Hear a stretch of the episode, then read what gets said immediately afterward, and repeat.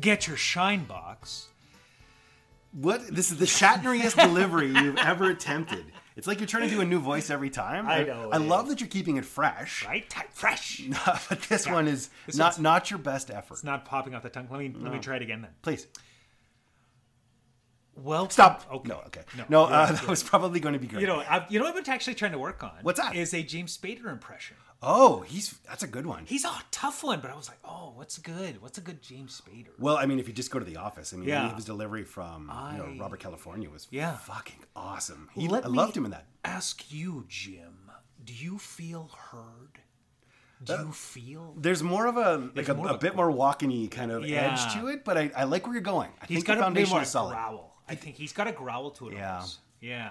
Yeah, I, I mean, I feel like Robert California is like such an extension of Red, like off of the list or the Yeah. whatever that Blacklist. blacklist. Thank you. Yeah, yeah. So I mean, uh, good for him for shoehorning that into something kind of cool, right? Like, he, Oh, yeah. he plays crazy like super well He does. He does. They, they didn't actually want him there. A lot of the cast talk about on The Office. Yeah, they really. didn't- yeah, oh, like, he, he was was- the best. he boss. was the best, but they kind of felt like, well, when Michael left, um, we we wanted to carry it ourselves. I see. But the network got kind of panicky uh, and brought him on. Interesting. So yeah, yeah, it was kind of kind of fascinating. Well, it was an interesting transition period. Like, I mean, what do you do when Steve Carell goes? Like, I he w- he was uh, he metamorphosized so well from where he started with that character, Yeah. to where he ended up. Right, like it was just at first just a carbon copy of Yeah. Ricky Gervais' character, and really he, he became much more sympathetic than Rich, Ricky Gervais' character ever was. They did. They actually they fleshed him out. He had a whole life, a whole backstory. Well, and he had more time. Like, I Yeah. mean, I mean, the way the British seasons go, you've got what six episodes, four episodes, Yeah. so it's Oh, yeah. pretty tough to make a lot of progression,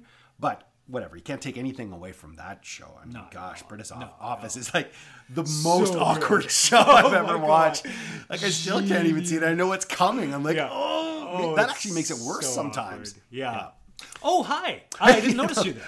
Welcome to Tangentials. what kind of show is this, Tristan? Well, it's not an advice show. I tell you what, it's not. Um, It's not- actually, it's not about This The is Office, no. How we'll define ourselves. Shoot, what is, is it? the things that we that we aren't.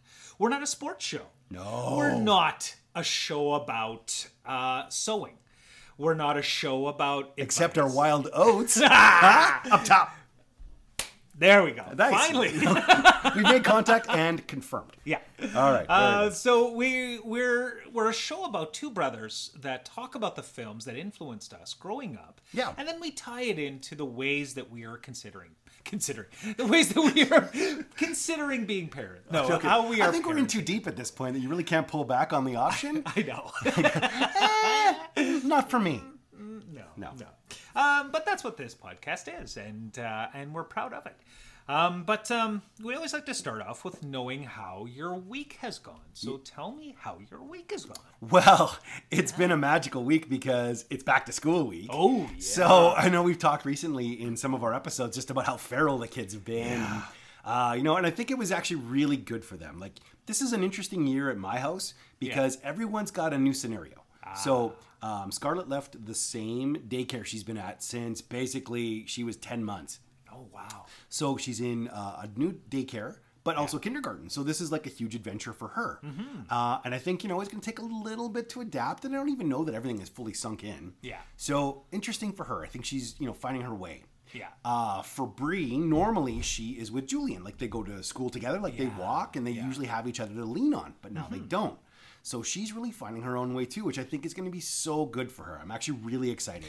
Yeah, that kind of independence will be really nice. Totally.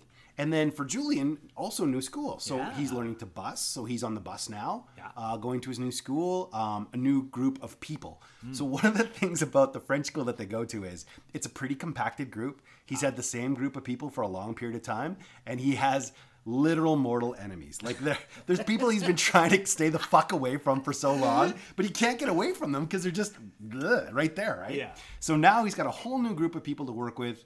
Um, new people coming into his class, although even his like two other kind of best friends from the summer. oh, Yeah. Well, one of them for longer than that, but they're in the same class with them, so it's kind of perfect. You Yeah. know, everything is settled in. Um, the only thing with him is we're really going to monitor his homework. Ah, yes. because when it comes to COVID, I think, and correct me if I'm wrong from your experience, but they've been pretty lax. Like Oh, it's been, yeah. you know what, uh, come on home, don't worry about it too much. You've got enough other stressors, and I feel they've gotten a couple years of free pass, Yeah. and that all of that shit is going to come raining down on them now that that's all done. Yeah. So anyway, we're just being really attentive to it. Tell me about your week. Um, yeah, the week has been good with the kids going back. Yeah. Um, which is always great. But um, summer is winding down. We're we're on the cusp of September, and so It's not even winding down. The temperature's turning down. It's fucking freezing out. it dropped 20 degrees like overnight. when the first leaf fell, Yeah. the thermometer just froze. Anyway, sorry, not to But, interrupt. uh, anyway, so so um, my wife uh, Jules, she's she's in like this frenzy to get all the outdoor things done. She thinks that snow is going to happen tomorrow. well, uh, And it could. We're it in, could, actually. We're in northern Canada. We are. Yeah. So so she's on this mad rush to do all these things, which means that I'm kind of uh, you know meant to help and all that kind of thing, which is something I hate. I- Like I just I hate yard work. Oh yeah. Well, But I'm meant to do it all, and uh, not all. Like she does an incredible amount, but I'm meant to help out and stuff like that. So I do. This is going to to come back to haunt you. This podcast. It'll be the one she Oh, yeah. listens to, and just like, oh, so that's how it is. It's the single one she actually decides to.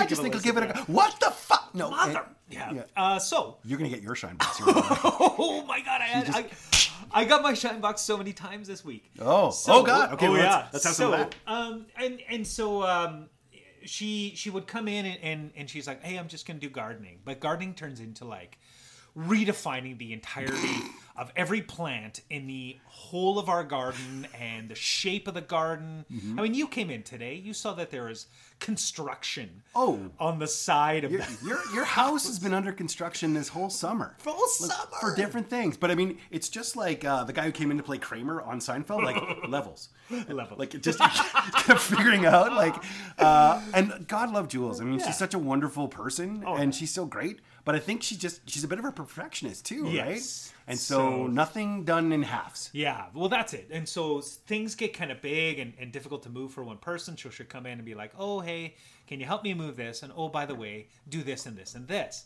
And, and it was really getting my goat. I was like, oh, come on. Like, I didn't start these projects and I'd like to help, but, ah," you know, so it's getting annoying and annoying. And so we came up with this thing where, where she's like, you know what? I'm not going to ask you to do anything anymore. I'm just going to write a list Oh, right? And I and at first I was like, okay, well let's let's pull out our passive aggressive six shooters and let's duel, shall we? yep. But I actually really like the list. I love a list. I it's love a defined, list. and you can get through it. Yes, and there's there's gratific like a like a. Uh, you know, I I pulled some weeds. I'll s- take that off the list, and I'm like, all right, Yep. I'm doing something. truthfully So- at work all i do is checklists because Yeah. you get that feeling of like oh fuck like thank god this is off my plate Yes, yeah, accomplishment. Yes. and, and it feels good. ah Yeah. have you ever read any Ayn rand oh no, but I know of it. Uh, uh, well yeah i mean i've only there's only the one book i've ever read but Yeah.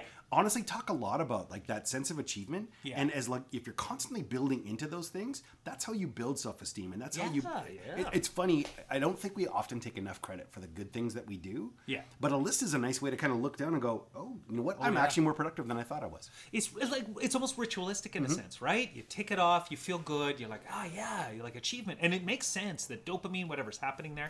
Okay, quick, quick side side story, Please, yeah. because this show doesn't do enough sidebars. So yeah, let's have yeah. a side so, well, story. Chris. and so this is this is uh breaking our mold a little bit by going off track. We're in uncharted territory. I know. I'm worried. I'm Yeah. scared. I've actually broken into a flop sweat.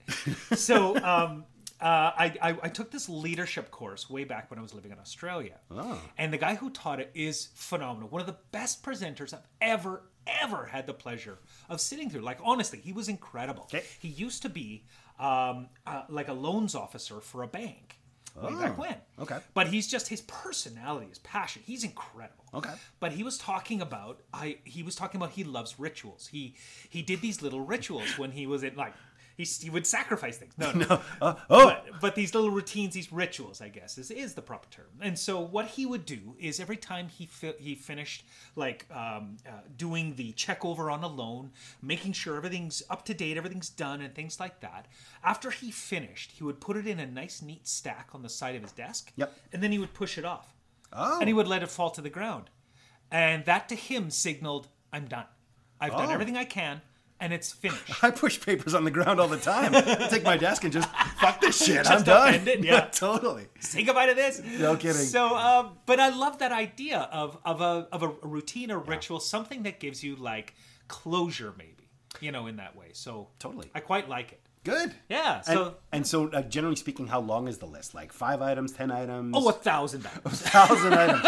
like it it's a list. It's a static list that lives uh, near the microwave, and it is constantly being updated. Oh, I see. But I am ticking things off it, so it's I'm gonna battle. is to it just a try to- race now It's to a try to race. see who can like to get- get to the bottom of the ticks before she can add more items? That's it, That's yeah. well, there you go. But it's good because she d- she doesn't she knows it's there and I know it's there and we don't have to you know because she's worried she doesn't want to be the, a naggy person. Sure. So the fact that this list exists, she just goes over to it and is like, oh yeah, okay, boom, one more thing, right? But but she has a list as well. Hmm. Oh. And I can add to her list. Is it a sexy list? It is. It's all well. All my stuff is like yeah. No kidding. You know, weed the garden naked. No you know, kidding. Kind of thing. Bring in a ventriloquist puppet.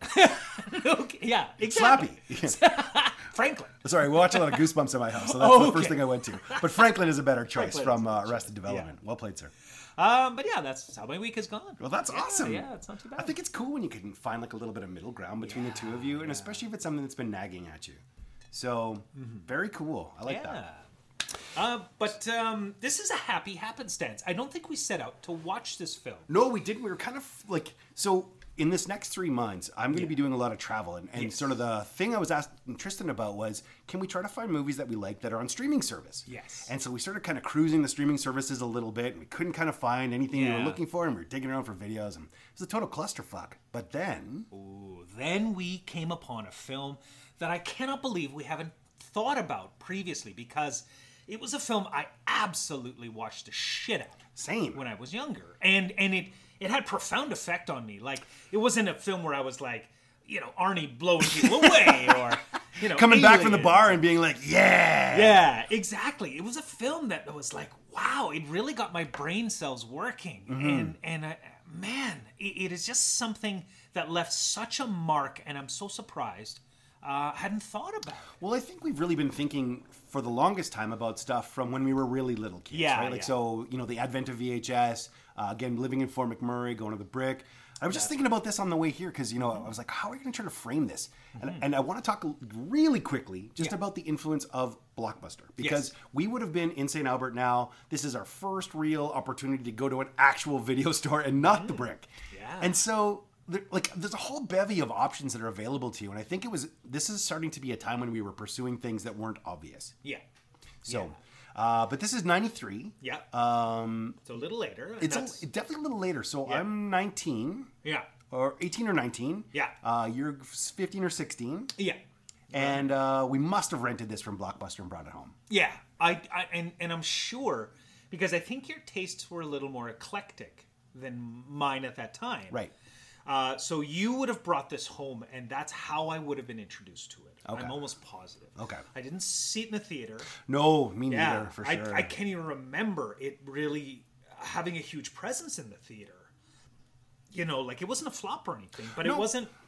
Yeah, I don't think people were running out to go like it wasn't a feel good summer film. Um, but anyway, the movie that we're gonna do is Falling Down. Down. Yeah, and this is such a like ah I I agree with you. Like this was such a cool film for me. Mm-hmm. Um, I love that we landed on it. We're just kind of like, hey, what about blank? And we're like, yes. So Yeah. um, let's talk a little bit about what you- like s- like the people that are in the film because I think that's that's part of what makes it so cool is Yeah. it's a departure for almost everyone who's in it. Yes. Yeah. There's there's not a, a weak performance in. it. No. Like everybody does an amazing job.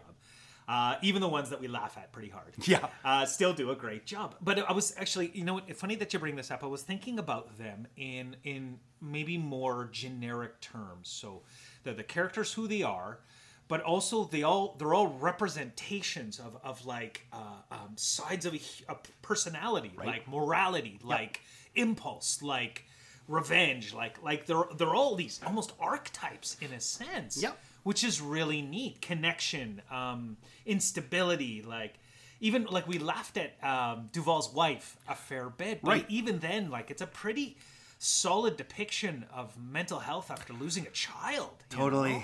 And you know, he carries that weight with him Yeah. for so long. Like it's, Yeah. I, w- I was, so I was just saying to Tristan before I came, I just finished rewatching the film one more time, Yeah. uh, just because we didn't take notes, which we normally would do. Yeah. Uh, and so I was like, oh, I want to make sure we have a couple touch points and, Yes, and make sure yes, we have like a, a focus. Yeah. But um, yeah, that you know, y- they talk about him. Uh, I'm not going to ruin the ending. Uh, I mean, because it's not a, not a new film, but but there's that whole thing about mental health and his sacrifice, and I, I really want to touch on this because it comes up a lot. Yes. And there's an implication I hadn't thought of that it, I it just landed on me as I was watching it again. I'm like, oh shit, what about that? So anyway, Oh. we'll talk about that. Okay. oh, I'm excited to hear this. Well, so I'm going to get you to run us through it. Sure. Okay. Now, you know, this isn't a, a hilarious movie, so I think we can get this in about four and a half minutes. I think so.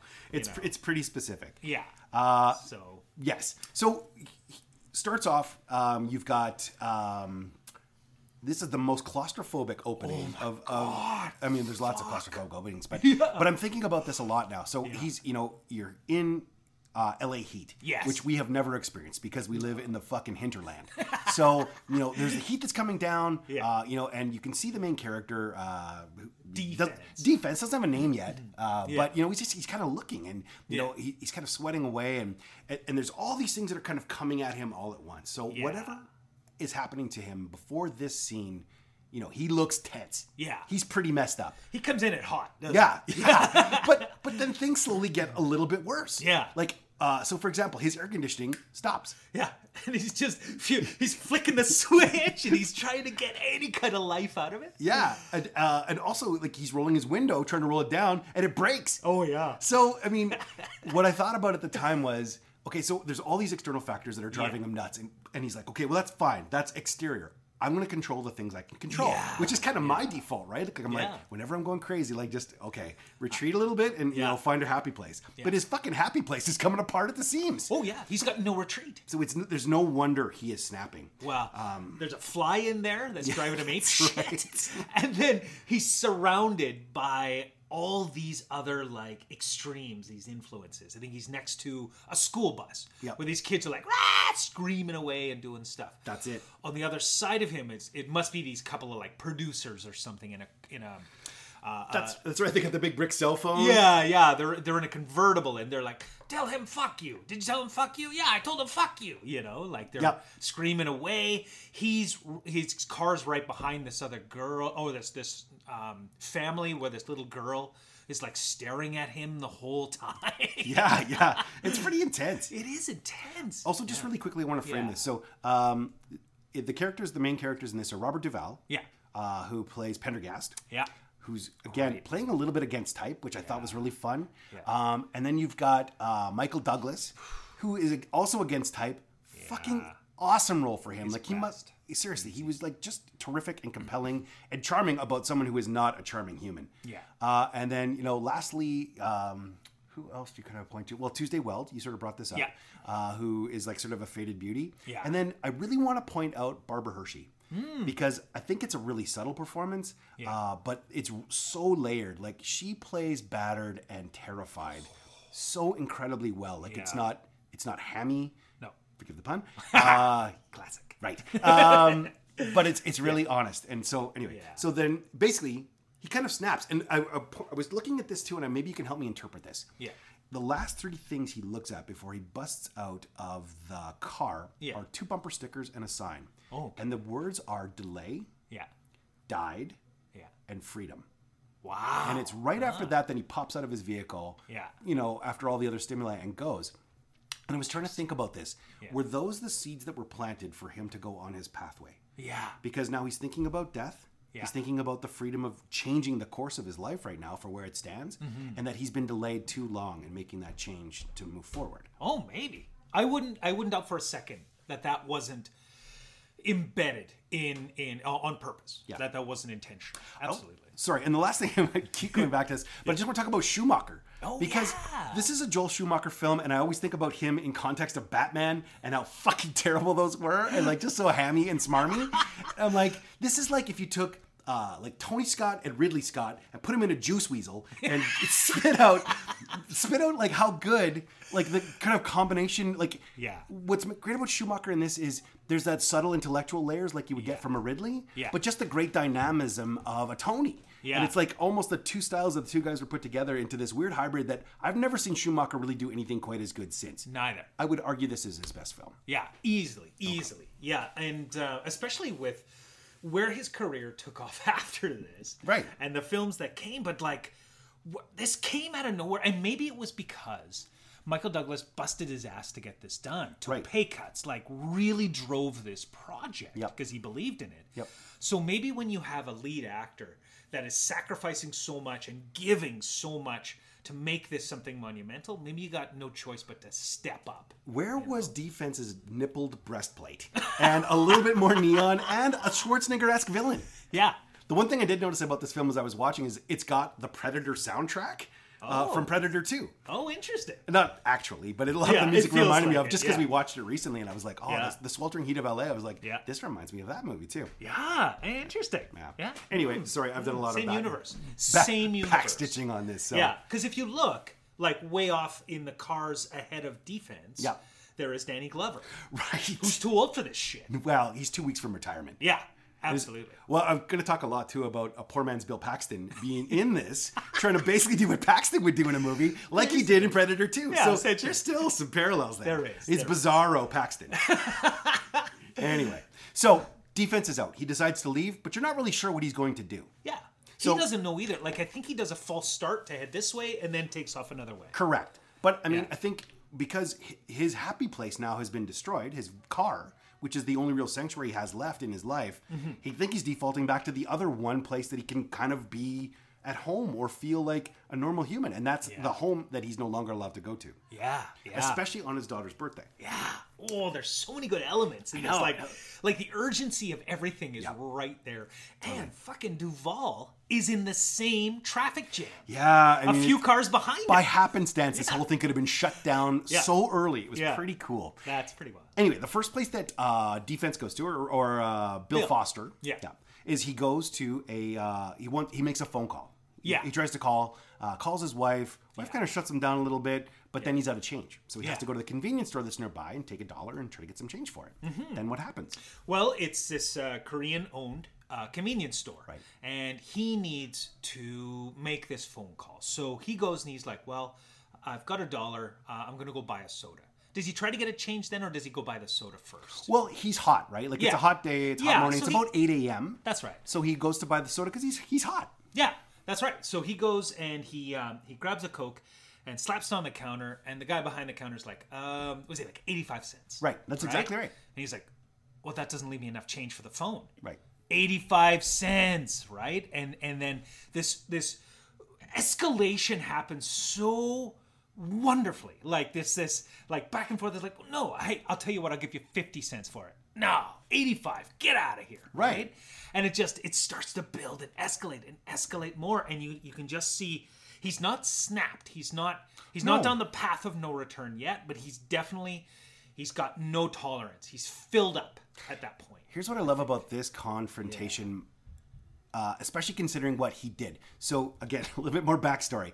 So, this is in 93. This is right after the fall of the Cold War when there actually was defense cuts. So, this is probably pretty realistic. Like, here's a defense, you know, contractor or worker, or whatever his like actual role was, uh, who now, you know, is completely displaced. Yeah. It's also on the backdrop of the LA riots and a lot of gang violence. So, I think they really tried to pull a very realistic snapshot also at the time, and this is why I think that, again, sorry, that why this confrontation is important. Yeah. is because he has been fighting foreign enemies in some like by um, you know osmosis or kind Yeah. of by default for a long time. Yeah. So in some ways now he's face to face with kind of like another person, and it's one of the easiest ways to vent your frustration.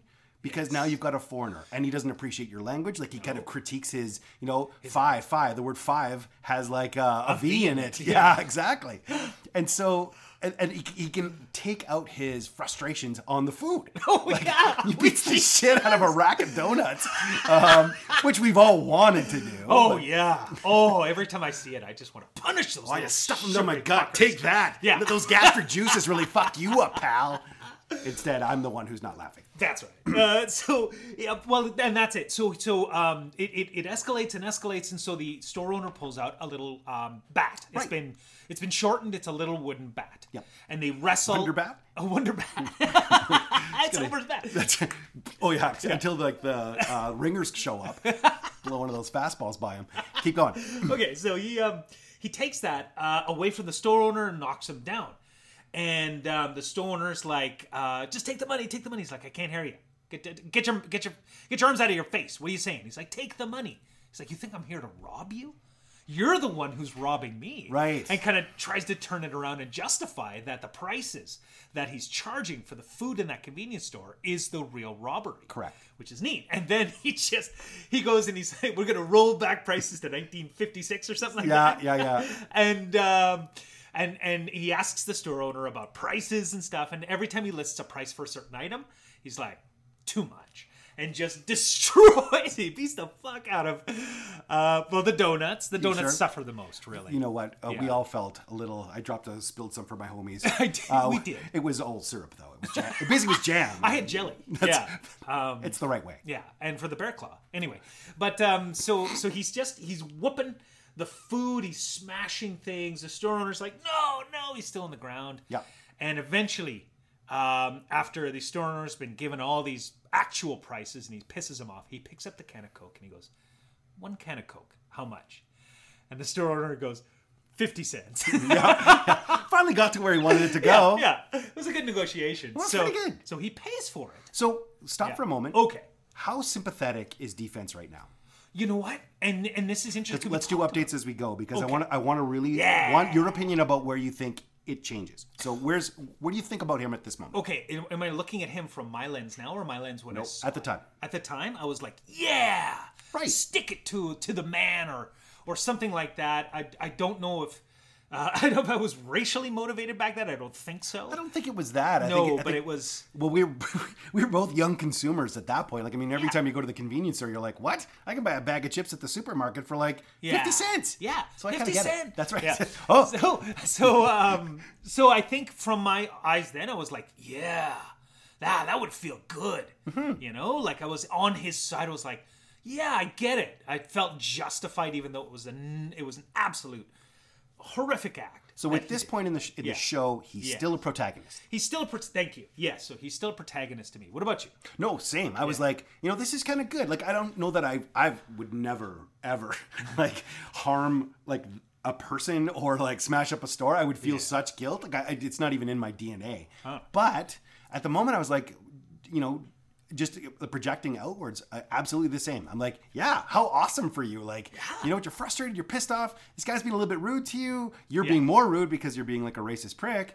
But uh, we should actually talk about the racist prick part of it too, because that, that comes up later and then it's amplified. And Yes. it's funny how he doesn't register that or he doesn't see himself as being the same, even though actually racism comes up a bunch in this. A lot. Keep going. Anyway, Uh, Yeah. No. so um, I, I, I agree.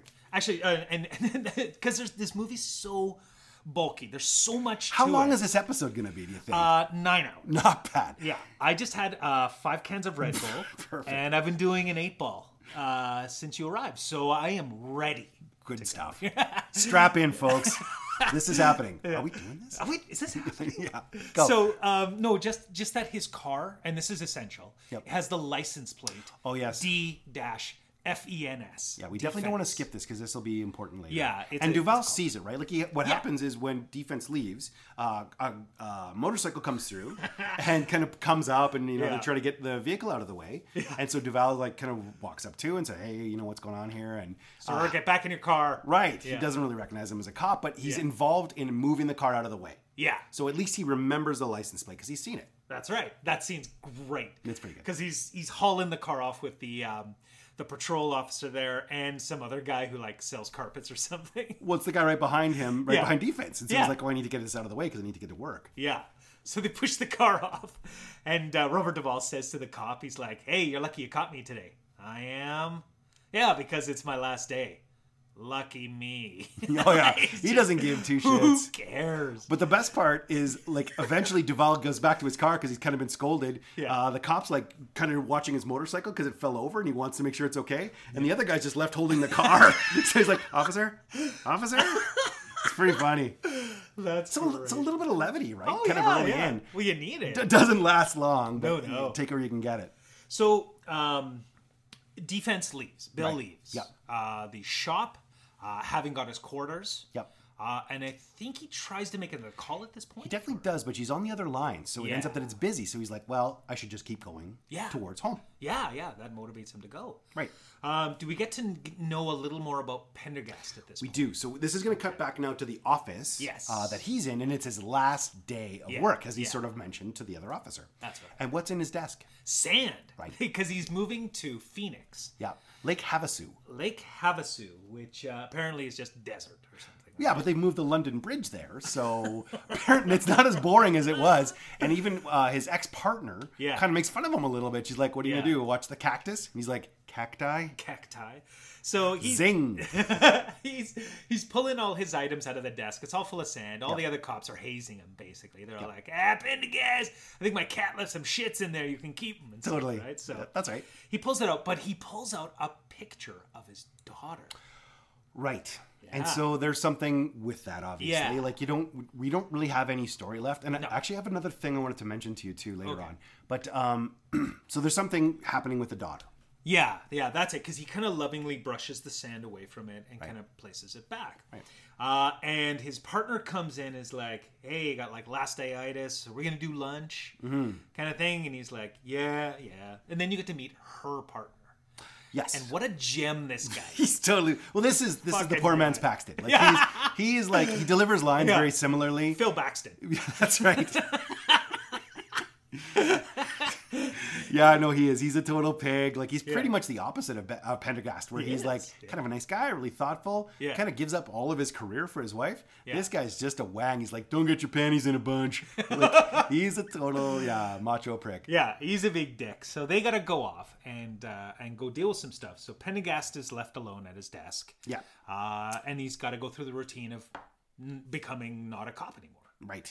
kind of thing. Yep. What happens then? Well, we cut back to Foster. He's still making his trip, so Foster slash defense. Yeah. Uh, and so he kind of sees like the pathway through, and he starts to go up a hill. That's right. Uh, but what he doesn't realize is he's crossing through gang territory. Yeah. yeah. So uh, as he's walking along, there's two fellas behind him who kind of notice him Yeah. and do a pretty about face. You know that they're going after him. Yeah. They're they're look like they're part of a gang. They've got tats. One guy's got like a tear tattoo. They're um, Totally does. yeah. They're like a Latinx um, uh, couple of guys. Uh, and this is actually really clever on their part because um, in the LA gang sort of field at the time, it was like kind of Bloods and Crips, right? Yeah. Uh, which were represented by red and blue. Yeah. And both of these guys would represent one color. Oh, so it's yeah. not like there's a Blood gang or a Crip gang that's actually going after them. They kind of like, well, they're both shitbags, so we'll represent them equally. Yeah, they they are. They're kind of um. You c- you could say they're kind of stereotypical in a sense, but they've. they're- It's more than that. Like everybody's got more than what Yeah. they are. Like there's reasons, Li- and that's it. The intentional color scheme. The you You know were talking about trying to create, um, you know, these ideas of like vengeance or Yeah. you know, kind of archetypes. Yeah. this is an archetype too, right? Like these Yeah. are folks that have been displaced, uh, people who are trying to struggle for identity. Sure. uh, and you know, probably just trying to carve out their little piece of the world. Yeah. and so as opposed to going like, well, let's blame one, you know, one gang or another gang, it's like let's talk about gang violence. Yeah. by using both groups That's and sort of focus on how we would respond to this. yeah. So They approach him. Absolutely. He's he's looking. This is cool too. Is that he's got a newspaper. Yeah. Um. He's eventually he's got this newspaper, and he, well, he's also got a shoe in his hand, and you can see that his shoe has a hole in it. Right. So this is interesting. I, I wanted to point this out. So we know that the car broke down. Yeah. And that the air conditioning wasn't working. The you know the s- nothing would work, and so we just abandoned it. Yeah. Now his shoe's not working. So it's another one of those things that you know it's part of his comfort zone. It's part of his identity. Yeah. But as opposed to walking away, he comes up with a solution. Yeah. So in his mind now, I think he's on a subtle shift where instead of retreat, he's starting to engage. Yeah, yeah, he's on the offense maybe A little instead bit. of defense. Whoa. Whoa, whoa, whoa. crack! Oh my God! We just broke the phantom zone. Kneel before Zod. Yeah, It's happening. Zod and is it Ursula and who's the who's the guy? Who does this- None. None. None. Yeah, they're coming in. Ah, shared universe again. Holy smokes. Um, so um, um, he's also on on the newspaper Yep. is circled jobs in the want ads Right. section. Which is kind of interesting because we haven't really found out about his employment status, but we know that he's at like defense and he's got you know a personalized plate. Yeah, So you assume that he's still working. but he, he, he must not be because he's looking for jobs. So again, without telling us blatantly that like oh I lost my job kind of thing right there, um, it gives us subtle hints, and I, I love that idea. I love the idea that it's not spoon feeding us; he's giving us clues. And again, this is the most light touch Yeah. you will ever see from Schumacher. Like Yeah. everything else is just, just- over the head with a fucking Mr. Freeze, like chill, like it. all that. None of it. is the winter of your discontent. Oh god, just want to poke my eardrums out. oh my god, we gotta watch that film again. We definitely do. Yeah. Um. Anyway, so the two uh, gang members Yeah. approach him, and they, They- sort of say, "Like you're on gang territory." Yeah. And he's like, "Well, I I I must have wandered into your p- your pissing hole here. Like, what? How do I know you own this place? Because we fucking marked it." Yeah. And he's like, "Well, where? Right fucking there. That means fucking you." Well, it's kind of like an X Files alien with Yeah. a, like a cross through the mouth, like "Don't invade and shut the fuck up." Like, is that the message you're supposed to take away from this, Well, or, his or are you an response- alien in the ter- in the area? Well, yeah. What was his response? His response is the best. He's, he's like, maybe if you wrote it in fucking English, I would have understood that. And You're just like, here's two guys who are just menacing. Like their the violence is shrouded in everything they're doing here, and, that line is so good. You know, again, it's a, it's a snapshot that he's like, In real life, if you were in LA Yeah. and you said that to two gang members, what do you think their response would have been in that moment? well, hey. They would be like, "Watch your language, okay?"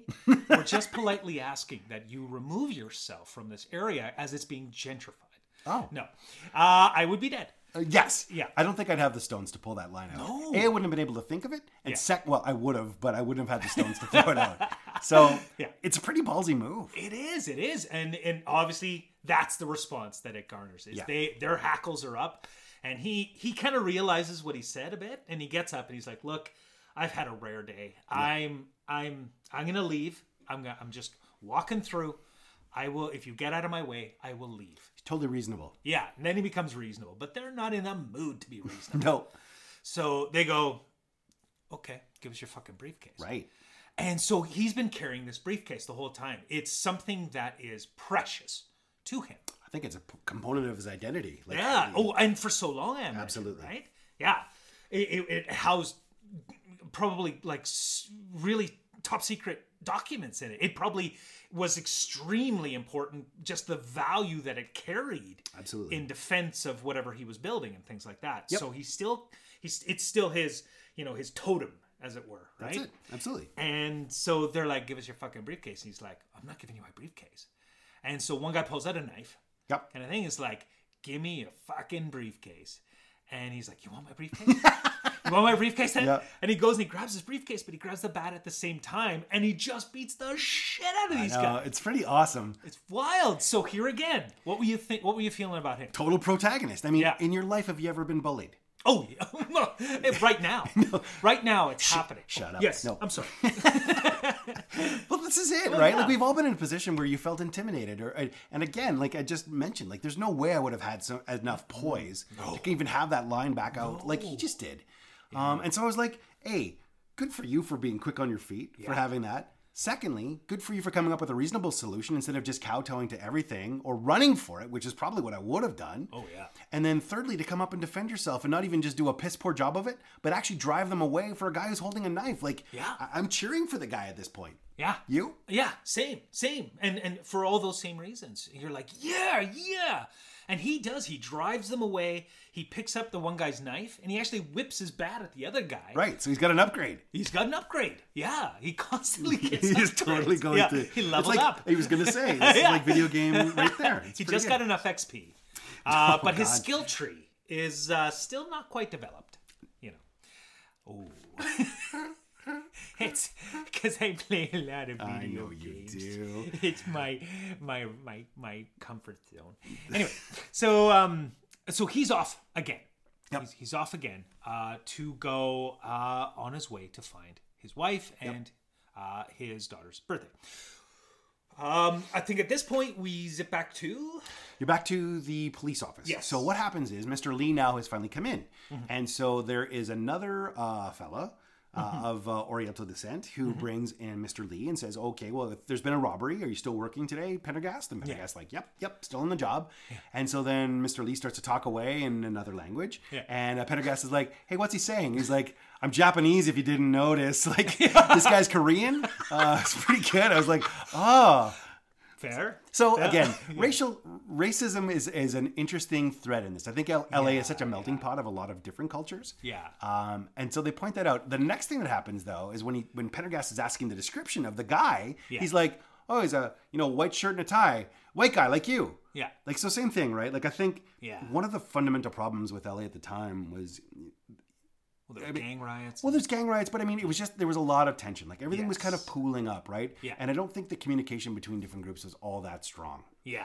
And so this is just sort of um, a, a- you know a bit of an analogy of, of exactly the whole of LA in this this one sort of right there in the uh, police office. So Well, and Mr. Lee says something that sparks a, a, a- a little nugget in Prendergast's mind. well, and also it kind of deflects him away because as he's describing it, he's going, well, you know what? Um, so this is a robbery. What did he steal? He's like, you didn't take anything. Yeah.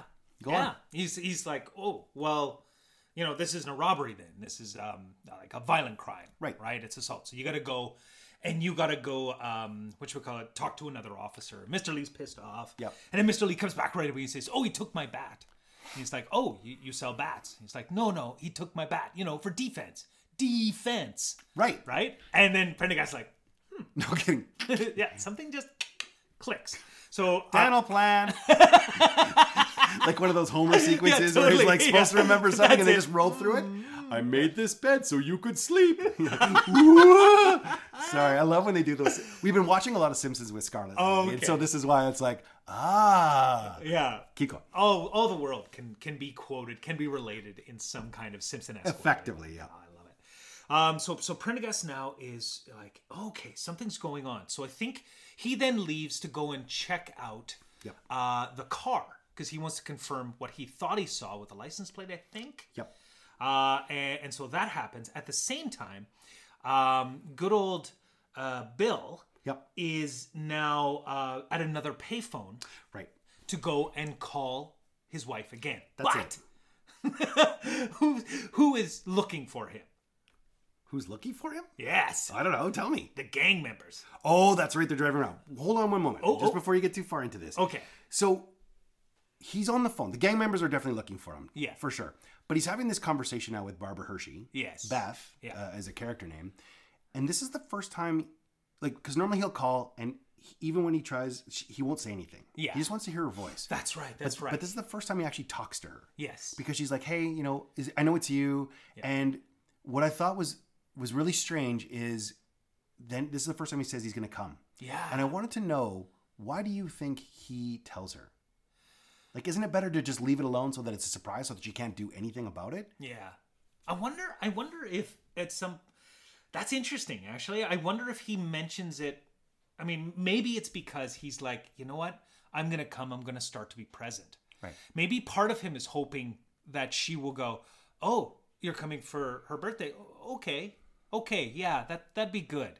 Maybe part of him is like hoping she'll say that, but maybe part of him is also on this kick where he is now starting on a path where he is not going to kowtow submit to anything. And so it's a challenge to her, perhaps. Mm-hmm. Well, I love the way that you framed it before, where he moves from defense to offense. I Yeah. think that's like this is exactly it. Like, Yeah. and I was thinking the same thing. I think what he's looking for is a tacit approval from her Yeah. to say, "Come home." Yeah.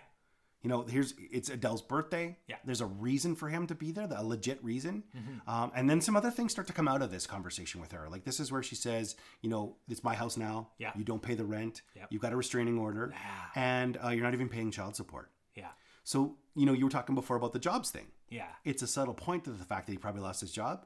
Yeah. But here's some more kind of clues adding up, right? Like we Yeah. we get the reveal later about that. Yeah. But it's all you know. You can start to see, and again, th- I wrote this down as I was going. I'm like, he's not a good guy. Like you start to see all of this stuff now. Like yes, I've been rooting for him up to this point. Yeah. But you're starting to really like the armor is coming apart. Yeah. Yeah. Anyway, keep going. No, that's really interesting. I really like that. Um, and it's it also it's it's lovely that it wasn't just him getting overheated in a car that set this off. Like there is so much that was on his shoulders Yeah. that was going on that led to this point. And so um there's and and again without being ham fisted with it, right? How many ham jokes This, do we get this in is there? so good. We'll We're just hammer it, layering yeah. like a ham sandwich. Keep going. Good, good. um, Oh, speaking of which, did you see that there was lots of signs for Ham's beer? yeah, Uh, anyway, yeah. well, this that- is our film. Yeah, this is um, well. Then that was started by an ancestor of ours, uh, Hamspear. No, it wasn't. Don't look that up. So uh, I want to talk more about my skill trees. Oh my god! Get sh- oh, Okay. I'm trying to find something I can throw, but you've got such great collectibles. I don't want to ruin anything. not my collectible. Not out of the box. You're ruining the value. All right, forty-year-old Okay, virgin. yeah. Keep going. So um, um, yeah. So, the gang members spot him. Now he's so having this they spot conversation. him. Yeah, but we get to see the gang members first before they spot him, and um, they're in a car. where They've got a buddy driving. They're all beat up, Yep. and they've got one of their ladies with. them. Razorback tattooed on his yeah. chest. I kept thinking like no rag rats the whole time. Like you could have re-stenciled that thing. That's what it would have said. I use that fucking joke with people all the No time. regrets? Nobody ever gets Oh, it. no! I, I use. love- Oh. I do. I'm like, well, no regrets. you know, but nobody ever reacts. Oh, Oh. what a what a miss. I am know, sorry, right? pal. That's all right. That's all right. That's Anyway, why you're the best. so, so um, you, they're looking for him. Um, they've got one of their ladies in there. She's amazing. She's so funny. She's like, you gotta go to the the doctor, man. Like, you gotta What's- quit. And they keep telling her to shut up. I know. Like they find poor poor man's actors for a lot of other people because I have to assume Yeah. like this movie was uh like you say like um Douglas really fought for it, right? Yeah. So this is poor man's Rosie Perez in there, like really just giving him the business. Like you're so stupid. Yeah. Anyway. Oh my god. And so um, uh, they've got guns. Yes. Right. Oh my So, gosh, yeah. They all the guns in the world. They're Right. They're loading up. They're ready. They're looking for them. They're all beat up. They're pissed off. They're ready to kill. Finally, and and by happenstance, he's on a major street. They see him at a payphone. Right. And they're like, good, okay, okay. So they pull over and they load their guns. They're all ready. They kick her out. Right. This is important because she needs to be alive later. and so they uh, take off a- and and they start the drive by and they're unloading bullets everywhere. People are dropping like flies. Hell yeah. Like everything's being shattered and destroyed, cars are getting smashed, windows getting blown out. Like Oh, yeah. it's carnage. Carnage happens. Um, they drive past. They're they're pretty sure they've done a good job. Uh, and but their driver gets distracted and sees another car coming, so he pulls a, a wicked turn into a blind alley. Yep. Smashes into another car. Yep. like goes up on it and and um we don't know their fate quite yet because it cuts back to bill Yep. and he's totally untouched Not a scratch. So Yeah. imagine you're now on this offense. Let's just follow Yeah. this thread. okay And this is a moment where if God, whomever, Yeah. fate, circumstance wanted you to stop what you were doing, you should have been dead. you should have been dead But you're not. No. How would this embolden you? oh my god i would think like i am on this holy mission maybe or i am on like this righteous path where you know i am in control all these things i have not had any control over Yep. i am tasting real power and real control now Exactly. how intoxicating would that be oh right Yeah, no, it would. Um, I was just writing again. I was writing down in my notes. I'm like, you know, he's really just adding to his own mythos right now. Like, Yeah. Instead of just being like, you know, a correction for his own personal life, it's like you could say he's just he's now destiny is on his side. Yeah. Oh, I- it- it- absolutely. It would send you in such a strange headspace. So he tracks. He goes and finds where they've crashed. Right.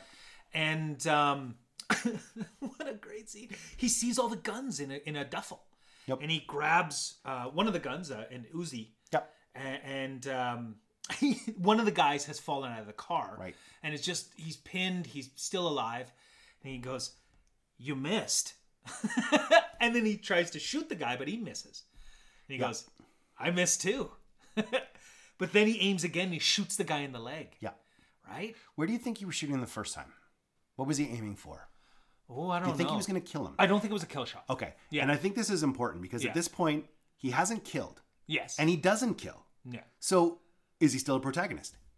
Ah, yeah. Well, i I mean, again, in my mind, uh, when I was young, looking at him at this point, because my younger mind wouldn't have registered all the great clues they left about his character in that phone call. Same. All right. Yep. uh, I might have even at that time just gone like, oh, and he can't even see his daughter. Poor guy, right? Right. You know, not thinking that there's a reason. Well, and I really want to get into that when we talk about when the cops are talking to Barbara Hershey. Yeah. Because that is Oh. exactly their reaction too. They're like, you're just kind of a bitch. Yeah. Like he hasn't done anything, Yeah. doesn't drink, has never hit you, never hit the girl. Nope. Like nothing adds up here. You're just mean. Yeah. And so in this case, again, I'm still rooting for him. Yeah. And these guys just tried to fucking kill him. Yeah. And he doesn't kill them. No. So he's still not a spirit of vengeance. He's not a villain in my mind. I think he's just a guy going like, you know what? I'm going to change the course of my life. Yeah. And now I know that I, you know, whatever, fate is on my side. So so he grabs the duffel. Yep. And wanders off. Right. So now he's got two bags: one a bag of violence and a bag of defense. That's For sure. Offense and defense. Well, and so I really want to talk about the park scene Yeah. when we get to it because that anyway, I'm not going to spoil where my thinking is, but let's keep going.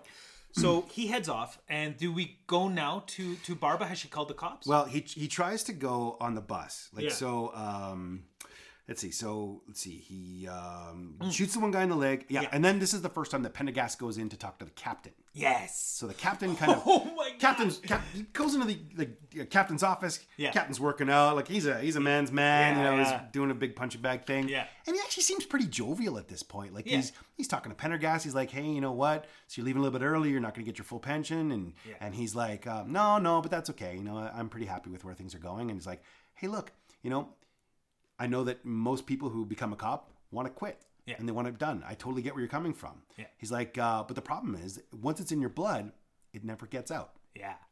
And it's interesting because there's a bit of a pause there. Duval doesn't immediately answer. Yeah. And then he's kind of like, no, no, I I still kind of understand. He's like, well, don't worry about it. I mean, they make me ask you the question. Yeah. And so he kind of gives uh, Pendergast a bit of a, you know, hey, you know what, best of luck and all that kind of stuff. And then, then there's that weird sequence about, hey, how's the kids? Yeah. Oh, yeah. And then it gets like awkward. It's awkward. Yeah. So we've seen the picture before. Yes. He dusted off lovingly. Yeah. And now you get an explanation. So what ha- what happened to the kid? Yeah. So, um, uh, yeah, Captain says, ah, they, these fucking files are all screwed up. They never update these things. And, and um, Pendergast goes, uh, yeah, I did have a kid, but she she died. She um, passed when she was like th- two or two. something. that's right. Yeah. And um, so the captain kind of, oh, uh, anyway. Well, he's like, are you still married? Yeah, are you Like, still married? 'cause Yeah. he's just checking his records to make sure that any of it's right. And then he's like, yeah. He's like, oh, that's good. that's good. then. Yeah, that's- yeah. so- and just dismisses it. Totally. So anyway, you don't know what to make of the captain at the point, but tell me about what your thinking is about how Pendergast is generally regarded because, you know, they're kind of playing with them a little bit. Yeah. But do you, f- is it your sort of feel, and it- obviously it's mine because I'm leading with this question, but no one really takes him seriously. No, no, he's not. He he's he's one of those cops where he's always got a quick laugh and a and a and a, and a smile. He, he never cusses. He never Yes. swears. Oh, and that comes up later too, so that's a yeah, good point. yeah. So so I think that's it. Like people, he's he's just one of those guys. Yeah, yeah but I guess he's a nice guy. But he, you know, he's he's he doesn't have the the sand, you know, to uh to really be a real cop. You know, like he he does robbery. He he doesn't get into high risk situations. He's very even keeled, and so I think people. You know, and you know, you know what's a great line actually out of um, which we call it uh, gangs of new york Yep. is when daniel day lewis is eating uh, some steak and he's talking to uh, tammany the um, the politician Yep. and he's like you are neither hot nor cold you are lukewarm and so i spit you from my mouth that's kind of came to mind is like oh, Ah. and so it's like he's lukewarm so he's just eh, Yeah. you know it's it's not it's not oh it's too cold or ah it's too hot it's just eh. I don't even know have a reason to react to you. yeah That's interesting. Huh. yeah yeah No, I, I, I think um, you know, and, and the gentle way that they're ribbing him, like Yeah. even though they don't take him very seriously, they're also pretty genial to him. Like everyone's always like clapping him on the back, or always Yeah. kind of like, "Hey, Pendergast!" Like he's a good guy he's definitely liked, yeah but no one considers him to actually be a cop. He's more like uh, someone you would go to if you wanted advice, yeah or we're like, "Hey, uh, you know, just someone to shoot the shit with," but you're not really That's like it. engaging him in his specialty anymore. That's it. That's it. All right. But he he actually he's got like a crisp and clear, fast mind. He's the first person to put any of this shit together. Yeah. Right? Absolutely. Because he goes to lunch with his ex partner, I think, at this Well, point. well, no, that comes up a little bit later. Oh, okay, okay. So right now, the next thing that happens is Foster tries to go to take the bus. yes. Uh, so he's still trying to get home as fast as he can, but I, I mean, he kind of like he's in a bit of a crowd. People keep bumping his bag, and Oh, yeah. it kind of throws him off a little bit. And I, I think for him, my interpretation of this was it reminds him of being back in the traffic jam that set him off in the first place. Ah, Yeah. And then the second thing that happens is he looks over at a poster and it says "I love you, Daddy," and it's kind of a weird uh, Art Deco poster. It's a little bit well, not Art Deco, but it's it's sort of more of an interpretive poster. But Yeah. but it, it sort of still motivates him. But he just he knows he can't do the bus because it, it's just it's it's the thing he doesn't like the crowd, Wow. the the and the chaos. He wants the control. You've you've talked yeah. about this The already. control and the freedom. the right? The freedom. was the instigator, is the thing that pushed him out. Yep. And and going onto the bus is to surrender some of that freedom. And he's not ready to do that. That's it. Yeah. But now you get uh, to the scene where Hershey is called the cops. Yeah.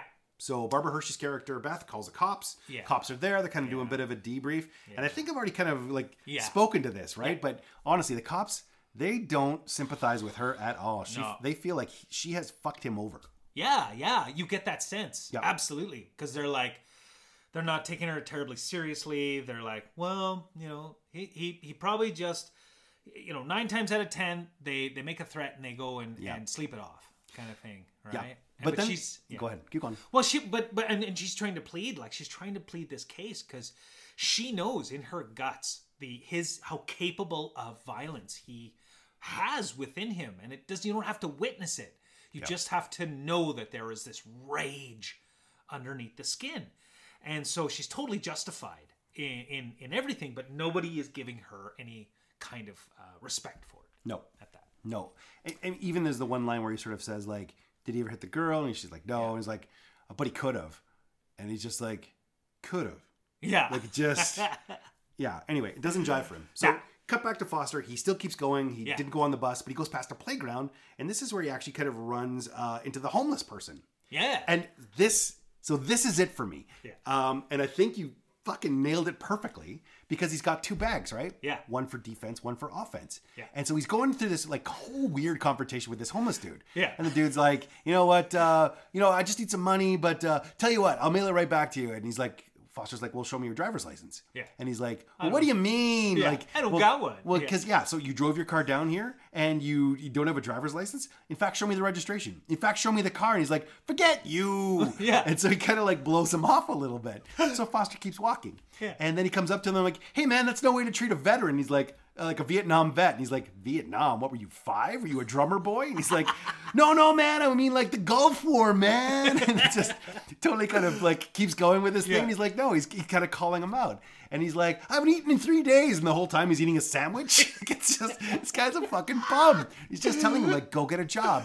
So eventually the whole thing breaks down. Foster's not going to give him anything. And this guy's just desperate. All he wants is to get something from this guy. Something. And he's like, look, you've got two bags. Why do you get two bags? I, if you gave me one of those bags, I could sell it and eat for a week. yeah, And then there's a shift. yeah, So Foster's got the two bags exactly like you've described. yeah, One is for offense, one is for defense. yeah, And it's in that moment he relinquishes the defense bag. yeah.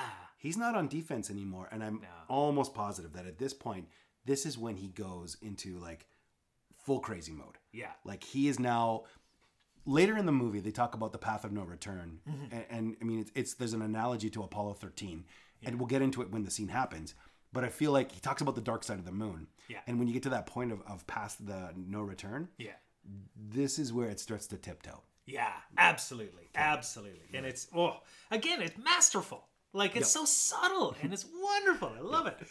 Um, without the use of nipples. No, no. You know, but there could have been. there could have been. Nipples come later. Thank God. In the un- Army surplus version, store. That's right. Yeah. Yeah. oh, oh, this full gimp scene, like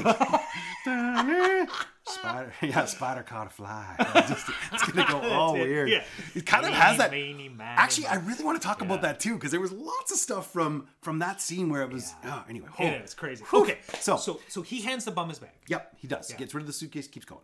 Yeah. Briefcase. and inside the briefcase, what do you find? If uh, there's like uh, a sandwich and an apple, and that's it. Right. That's who he's been guarding this whole time. Yep. Because you're right. This this this briefcase defines him, right? But now that he's relinquished it, you get to see that it's nothing. Nope. It's nothing. And it's funny because the bum even throws the apple at him. totally like now for a guy who's like looking to buy lunch for the next few days, I would probably Yeah. hold on to your like foodstuffs, but Yeah. whatever. Everyone's a little different. That's it. All right, so back to the police pre- precinct. Yeah. and um, they take in Angelina. So they've they've captured her Mm-hmm. from. Uh, so Angelina is one of the girl that was in the with the gangbangers. Yeah. uh, with the yeah with the yeah gang guys. Yep. and so she's coming back, and they want to question her. Yeah. because like you know they think that maybe her boyfriend's gonna die. They're trying to put on the pressure. Yeah. you know they're talking about you know who the suspect was or who they're going after. Yeah. and it kind of comes out a little bit about the description of the suspect. Yeah. And what do they say? was a white guy with a, a, a white button-up shirt, short-sleeve shirt, and a tie. Right. But Pendergast is listening to this, Yeah. and he's like, "Whoa!" And so he interrupts the interrogation, kind of Right. gets himself in hot water, but verifies with with the suspect, Yep. with what's her face, Yep.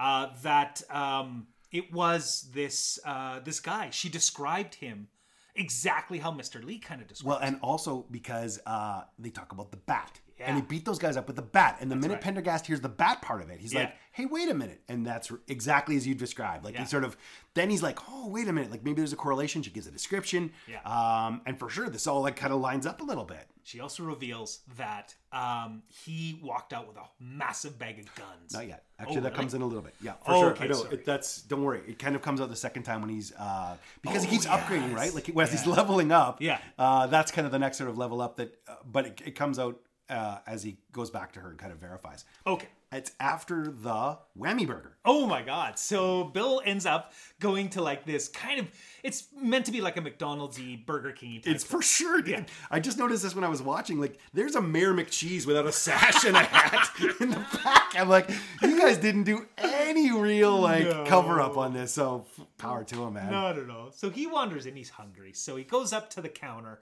and talks to Sheila. He doesn't know it's Sheila yet, but It's DD Pfeiffer. yeah, Diddy Pfeiffer. Yeah. Yeah. So uh, um he uh he's like, I'd I'd like to order breakfast. Right? And she's like, Oh, you know what? We stopped serving breakfast at eleven.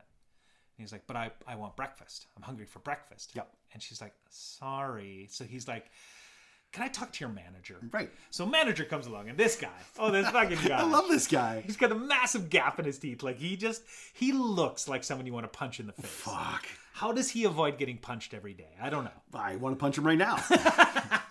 no, it's true. Yeah. He's like a total goon, but perfect guy to play this role, right? Like you get That's those sort of um, snooty, holier than thou people who are telling you what you can and can't do. Yeah. Um, get going. And I'm st- oh, by the way, I'm still kind of on his side at this point. Oh no, me too. Yeah. Yes, absolutely. The homeless guy. You know, in truth, if you've ever been harassed by someone who is like trying to get you to give them money and stuff, I loved his like kind of response to it. And in fact, I was really surprised when he actually buckled and gave him something. Yeah. but I think that that was about you know Him. that shift. Yeah. Right. That was. So yeah. it, it sort of serves some utility, but again, I'm like, yes, good, good for you. Tell that homeless guy to like beat it. Not that Yeah. I want homeless people to be you know to suffer to any degree, but just the way that he was. Like clearly, he's not suffering. Yeah. He's just trying to. He's a scam artist. Yeah. Oh, some good backpedaling there. Right. I'm donating money now to the homeless shelter uh, in Edmonton because I am an insensitive clod. Thanks for calling me out. Good job. Ass. Keep But going. but I am. I've, I've but I feel the exact same way. Yeah. And so I'm on his side. And even in the whammy burger, when he's talking to the manager now, Rick. yeah. Yeah. That's right. Rick and Sheila. Rick and Sheila. And he's like, Did you, did you catch his like? I love his little punny like what he asked for. It was an omelet, Yeah. But because it's whammy burger, he was like, "Can I get a womlet?" Womlet. That's pretty cute. I love stuff like that. Dad, Oh, that's dad jokes are genius. like "Pff, all I got left. Oh my god, that's good. Keep going. So he's he, you know he's trying to talk to Rick about the breakfast, and he's like, Right. Rick, um, I want a breakfast, and he's like, Well, we stopped serving breakfast at 11, 11 p.m. or, or eleven a.m. It's eleven thirty, Eleven thirty. but then he checks his his watch, and it's like eleven thirty-two. right. And what's funny is they have all, all the breakfasts is like right There's still behind breakfast Yeah, I there. Like know. you could have just given him a breakfast and been done with. it. know. What are you supposed to do with them once that eleven thirty cutoff is done? You throw them in the garbage? you. Yeah, yeah. Apparently, Anyway, stupid. So so Rick is like, um, he's like, Rick, come on, you seem like a reasonable guy. I just want breakfast, right? And Rick's like, yeah, well, too bad. So uh, he decides to take matters in his own hands. Yep. He pulls out a gun. right? He never pulls out the same gun twice. Nope. So he's got now he's got a like a, a semi-automatic kind of um, a gun of some sort. Yep. I'm not a gunologist. Uh, so That's the degree you get when you know guns. yeah. Gonology. Gonology, Right. yeah. Co- Keep going. Oh, very nice. Yeah. Hmm. Um, I, I minored in stabology. Oh. Yeah. so uh, he's he pulls out the gun. Everybody freaks out, Yeah. right? And um, uh, you know he stops people from leaving and sort of tries to control the room a bit. Yep. And um, Sheila's upset, and and and good old Rick's upset, and he's like, "All I want is a goddamn breakfast. Is that too much to ask?" Right? And again, he just feels like he's he's on this righteous path. Um, so he tells um, Rick that he wants breakfast, and so They give him a breakfast. they give him a breakfast. But then he's like, you know what, Rick, I've changed my mind. Um, now that we've got this connection, now I feel like I can call you Rick. Right. Um, I, I want actually, uh, I'll get a uh, like a whammy burger with some whammy fries and Yeah. a whammy shake, or Right. Something, right. And then as that's being prepared, one of my favorite parts of this is he tries to like engage the group a little bit, like because there's all the people kind of standing around. And a little bit earlier, this old guy tries to get up and walk in. He's Oh, yeah. like, "Sir," he's like, "Where are you going?" And he kind of like doesn't say a word, but just kind of points to the door. And he's like, "Sit down." He's like, "Hmm." But then he goes to sit down, and uh, you know, after a couple more things happen, and he's like sitting with his wife. And he's like, "Hey, ma'am, you enjoying your meal?" just throws up right there. It's like, well, it could have just been the food, truthfully, but again, they try to like slice in these little points of levity, right? Like Yeah. ease the tension a little bit, kind of bring it down. Yeah. So I mean, I feel like a lot of the humor is still supposed to be when he's still a protagonist. Yes, So I mean, I was going to ask the question, but at this point, I'm with you. Yeah. still a protagonist. that's interesting actually because as it escalates, I think there's less and less humor points. it dries right up Oh. Yeah. and goes dark as f. Yeah. So So he um he goes over to this whammy burger and he flips it open and it's this flat little thing and that sets him off too. Yup. You know, because it's it, it doesn't look like the photo and stuff. Um so he uh he leaves there. yep. Uh and then it's lunch. It's time for the retirement su- retirement lunch. That's right. Yeah. So uh Pendergast and his partner go for lunch and they start talking about it and Sandra. um Sandra starts talking about like why are you doing this? Why are you leaving? Yeah. You're a good cop. What do you think the tension is between them right here? Because I mean, I feel like there's like either romance, well, not romance, like that they everything and anything ever happened. Yeah. But I feel like she almost wishes it does, and I'll tell you why. Yeah. If she can convince him not to go to Lake Havasu, Yeah. then his wife is going to leave him, and that kind of makes him available to her, Maybe. Like or there- at least to be her partner again. yeah there's definitely like and it doesn't really matter but like there's there's obviously an age difference there's i mean he's he's you know uh, larger- heavier guy and Yeah, I was gonna say stuff, larger and fella. she's kind of in her prime and and beautiful and, and Straight out of Total Recall, like Yeah, she just basically. finished doing that set and then walked over. she's, a good, she's a good-looking gal. oh yeah same day Basically, this is a fantasy of hers now. She's in the machine. Recall, recall, recall. Oh no. anyway so um so he's he you know talks about her so okay so sorry what you were talking about is that relationship there's definitely a mentor mentee Yeah. it could be infatuation on her part as well Yeah. definitely like um he enjoys her company and stuff and um you know so she tries to convince him to stay And the only reason I say that is at the end of their conversation, as it's sort of brought up that more things are happening and she needs to go because uh, poor man's Paxton comes along again Yeah. and has to pull her out. but he, gun But he tells her specifically, it's because I love her. Yeah. Like this is why he's going because I love her. He makes this very specific statement to her, and it's like directly at her. Yeah. And instead of letting her go, he needs to finish that thought. Yeah. And this is why I thought maybe there's something more to it. yeah quite possibly like that that absolutely could be the scenario you know but again it, it and also sorry it just popped into my head Yep. of anyone in this film, he's the most stable, decent, kind, and understanding of any character. That's true. I really, mean, of any of the males. as a female on the force, and I mean, we Yeah. already easy to see like how uh, females in the workplace have been, you know, kind of taken advantage of, or like the pay scales are different. But I can't imagine being a female cop, right? Like that's a, a very macho dominated kind of field. Um, not to take anything away from cops, because now I have to apologize about anything I make an analysis of, because I'm afraid you're going to call me out, Yeah. dink. Don't you have a cousin or something that's uh Well, Pete, Pete our friend Pete, Oh yeah, our friend Pete. He's a an cop? Ex, he's an ex-cop. absolutely, Um, great yeah. guy. Yeah, we love cops. See, there you go. I'm Yeah. checkbox. Bing. Yes. Bang, boom. Any- Anyway, so for sure, I think it'd be really difficult. So you're Yeah. right. Maybe that is a stabilizing force. Yeah. So so again, like it would make sense why that's she's she would be infatuated with him because he is he's he's such a solid guy. Like he he is loving and he is good and kind. Like, bam, of course. So quite possibly. So Yeah, Foster keeps going. yeah. We're- Foster- We, we cut back to Foster. He's going to try to find a gift now for Adele. Yes. And so he goes to a swap meet. Yeah. And what does he find? he finds a uh, little snow globe. Right. Yeah, Um, and this is actually kind of a tender moment. It is. What does he find inside though? Uh, is oh shit. Inside the snow globe is a unicorn, so I'll- I'm not going to make you Yes. flounder for it. Yeah. But I wanted to ask you about what do you think that means? Like, Oh. was there specific symbolism on that? Because you know you can get kids lots of different stuff, right? Like stuffy would be like an easy default. Yeah. But what is it about the snow globe, and maybe more specifically about a unicorn that you think Schumacher's trying to get at? It Oh, could be nothing. It could just be happenstance. I hadn't thought about it. The fact that the, that something a snow globe shows a wintry scene when it's Mm-hmm. so blistering hot out as well is interesting. Like he's trying to bring some refuge to his daughter, maybe.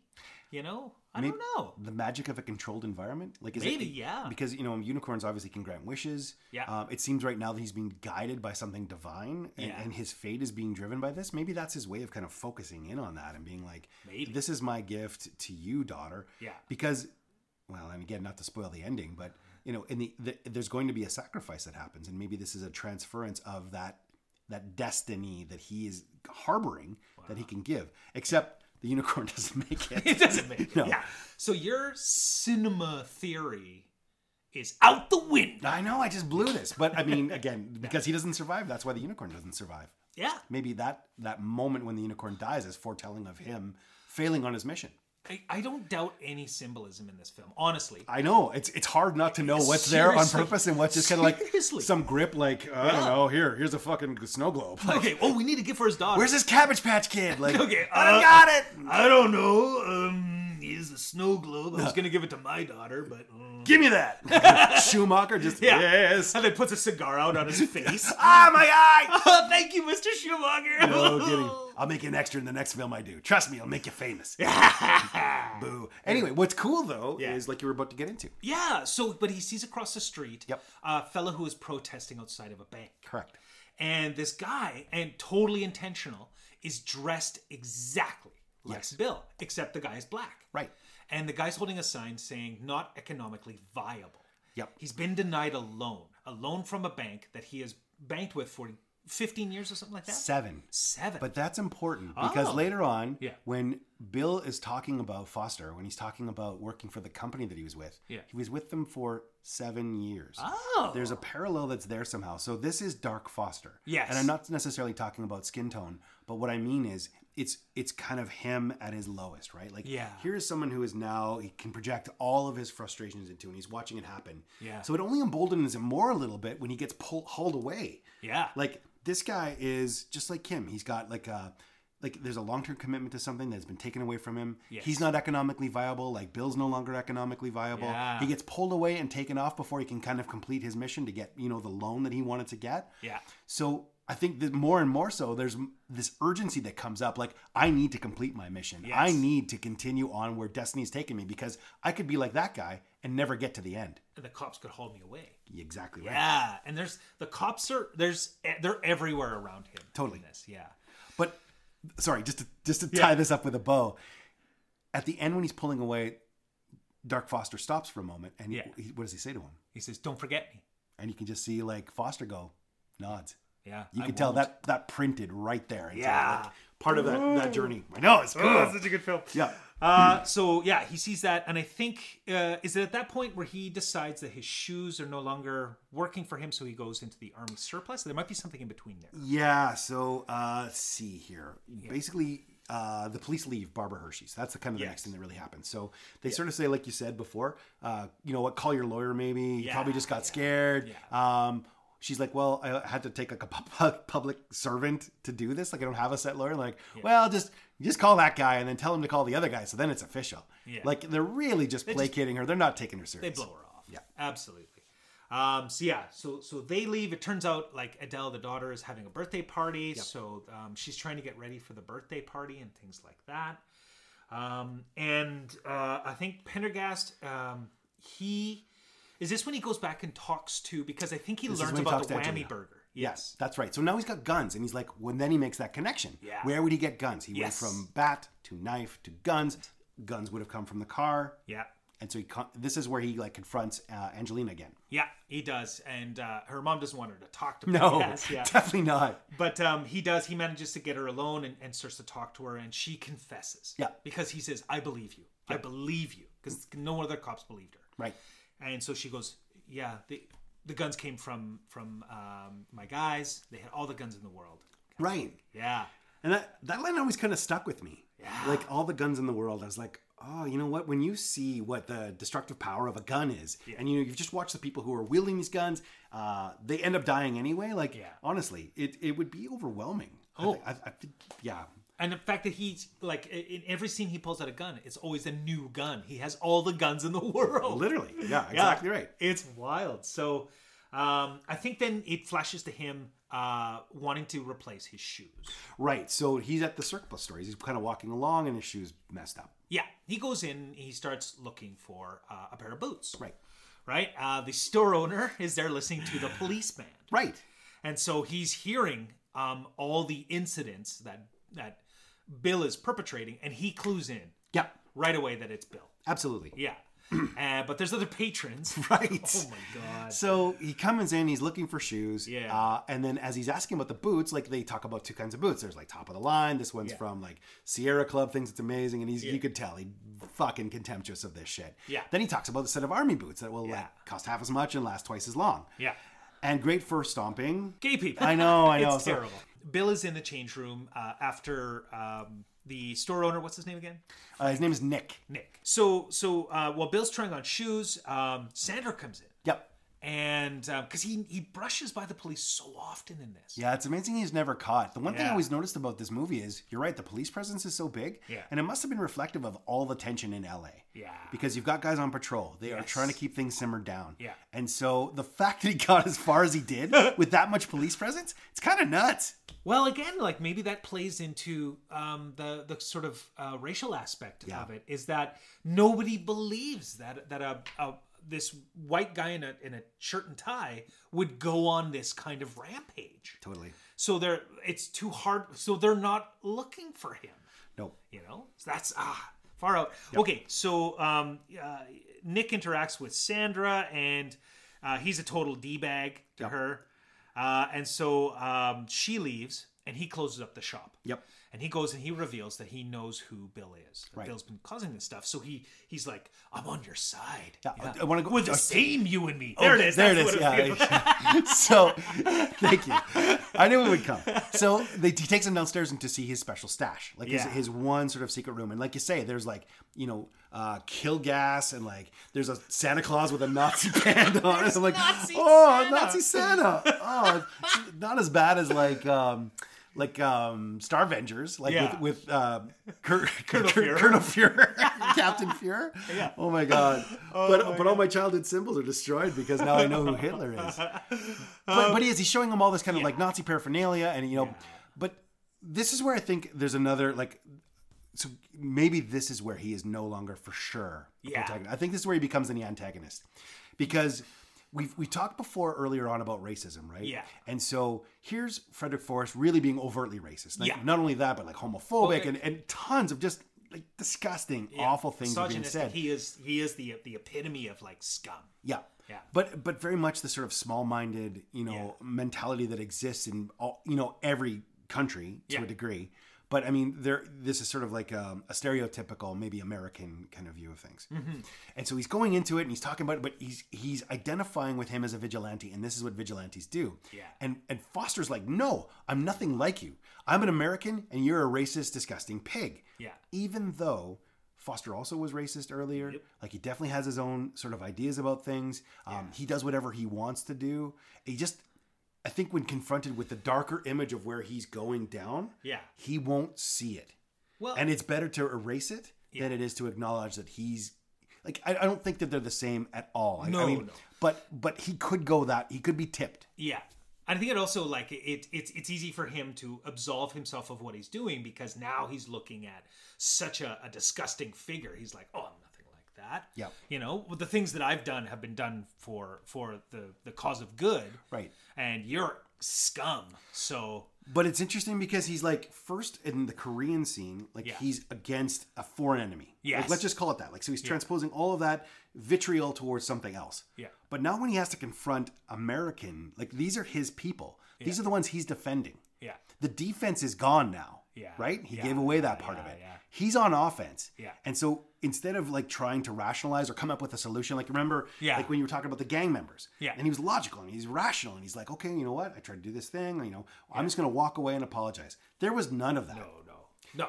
So No. no- now that he's like kind of taking a look at America, Yeah. and sort of look at that ugly side of it. And again, this is not Americans in any way, and um, but there is that that portion, like there is in Canada. We just had like this terrible Oh, um, shooting that went on in Saskatchewan, like it's, Stabbing. yeah, or at any rate, it was a series of murders that happened. Oh, Yeah. So Oh, I mean, there there's displacement and um, rage everywhere. Everywhere. But Um, go ahead. So, so um, yeah, N- Nick gets offended because um, Bill basically says like you're a racist piece of shit, Right. And so uh, Nick turns on him, pulls a gun on him, Yep. and then um, h- tries to handcuff him. So he handcuffs one hand, Yep. turns him around, and that's where that weird like like kind of almost sexualized kind of uh, situation happens. Yep. Um, and so he wants.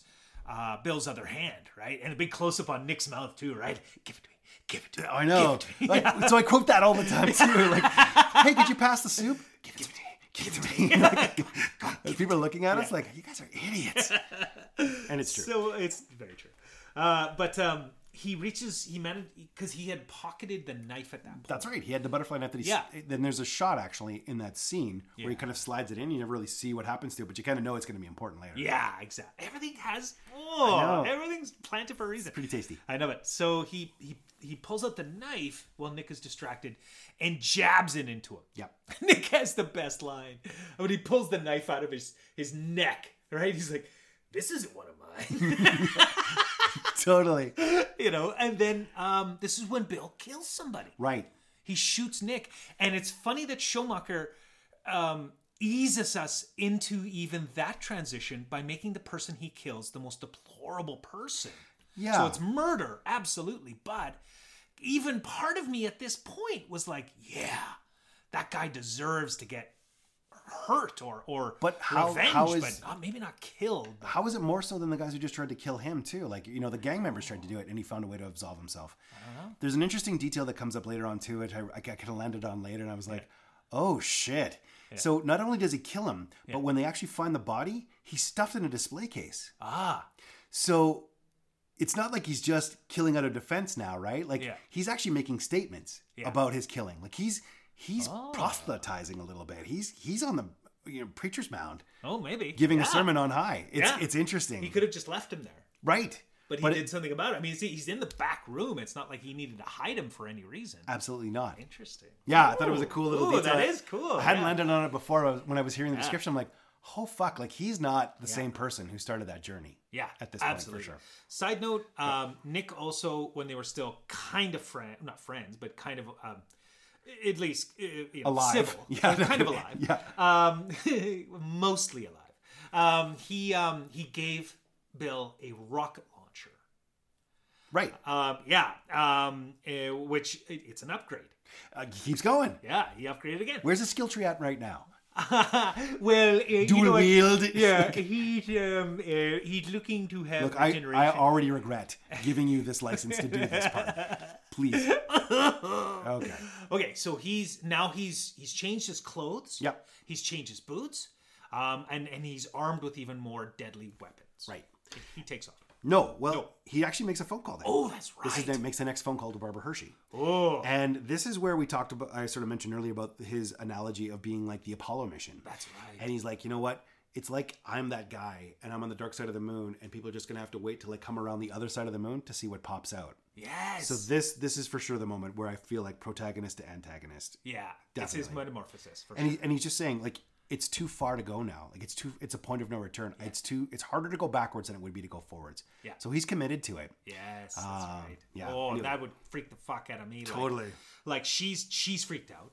Yep. Right. She's absolutely because she calls the cops again. Well, and she even says, like, there's a cops right here. Yeah. He's like, good, put him on the phone. Yeah. and, and, and then she just hangs up because Yeah. they're definitely not there. But again, he's so emboldened at this point. Yes. He's calling bluffs. Yeah. He's not afraid of anything. No, no, It's- it's pretty absolutely. amazing. So uh, then they go to the construction scene. Oh yeah, and this one stuck out like a sore thumb to me. Yeah. Okay. I mean, I get it, Yep. you know, but it felt tacked on. I don't Oh, know Oh. actually, why. sorry, I'm wrong. This is where they go back to the traffic jam. yes. Oh, okay. Yeah, so he goes Oh. back to Lee's.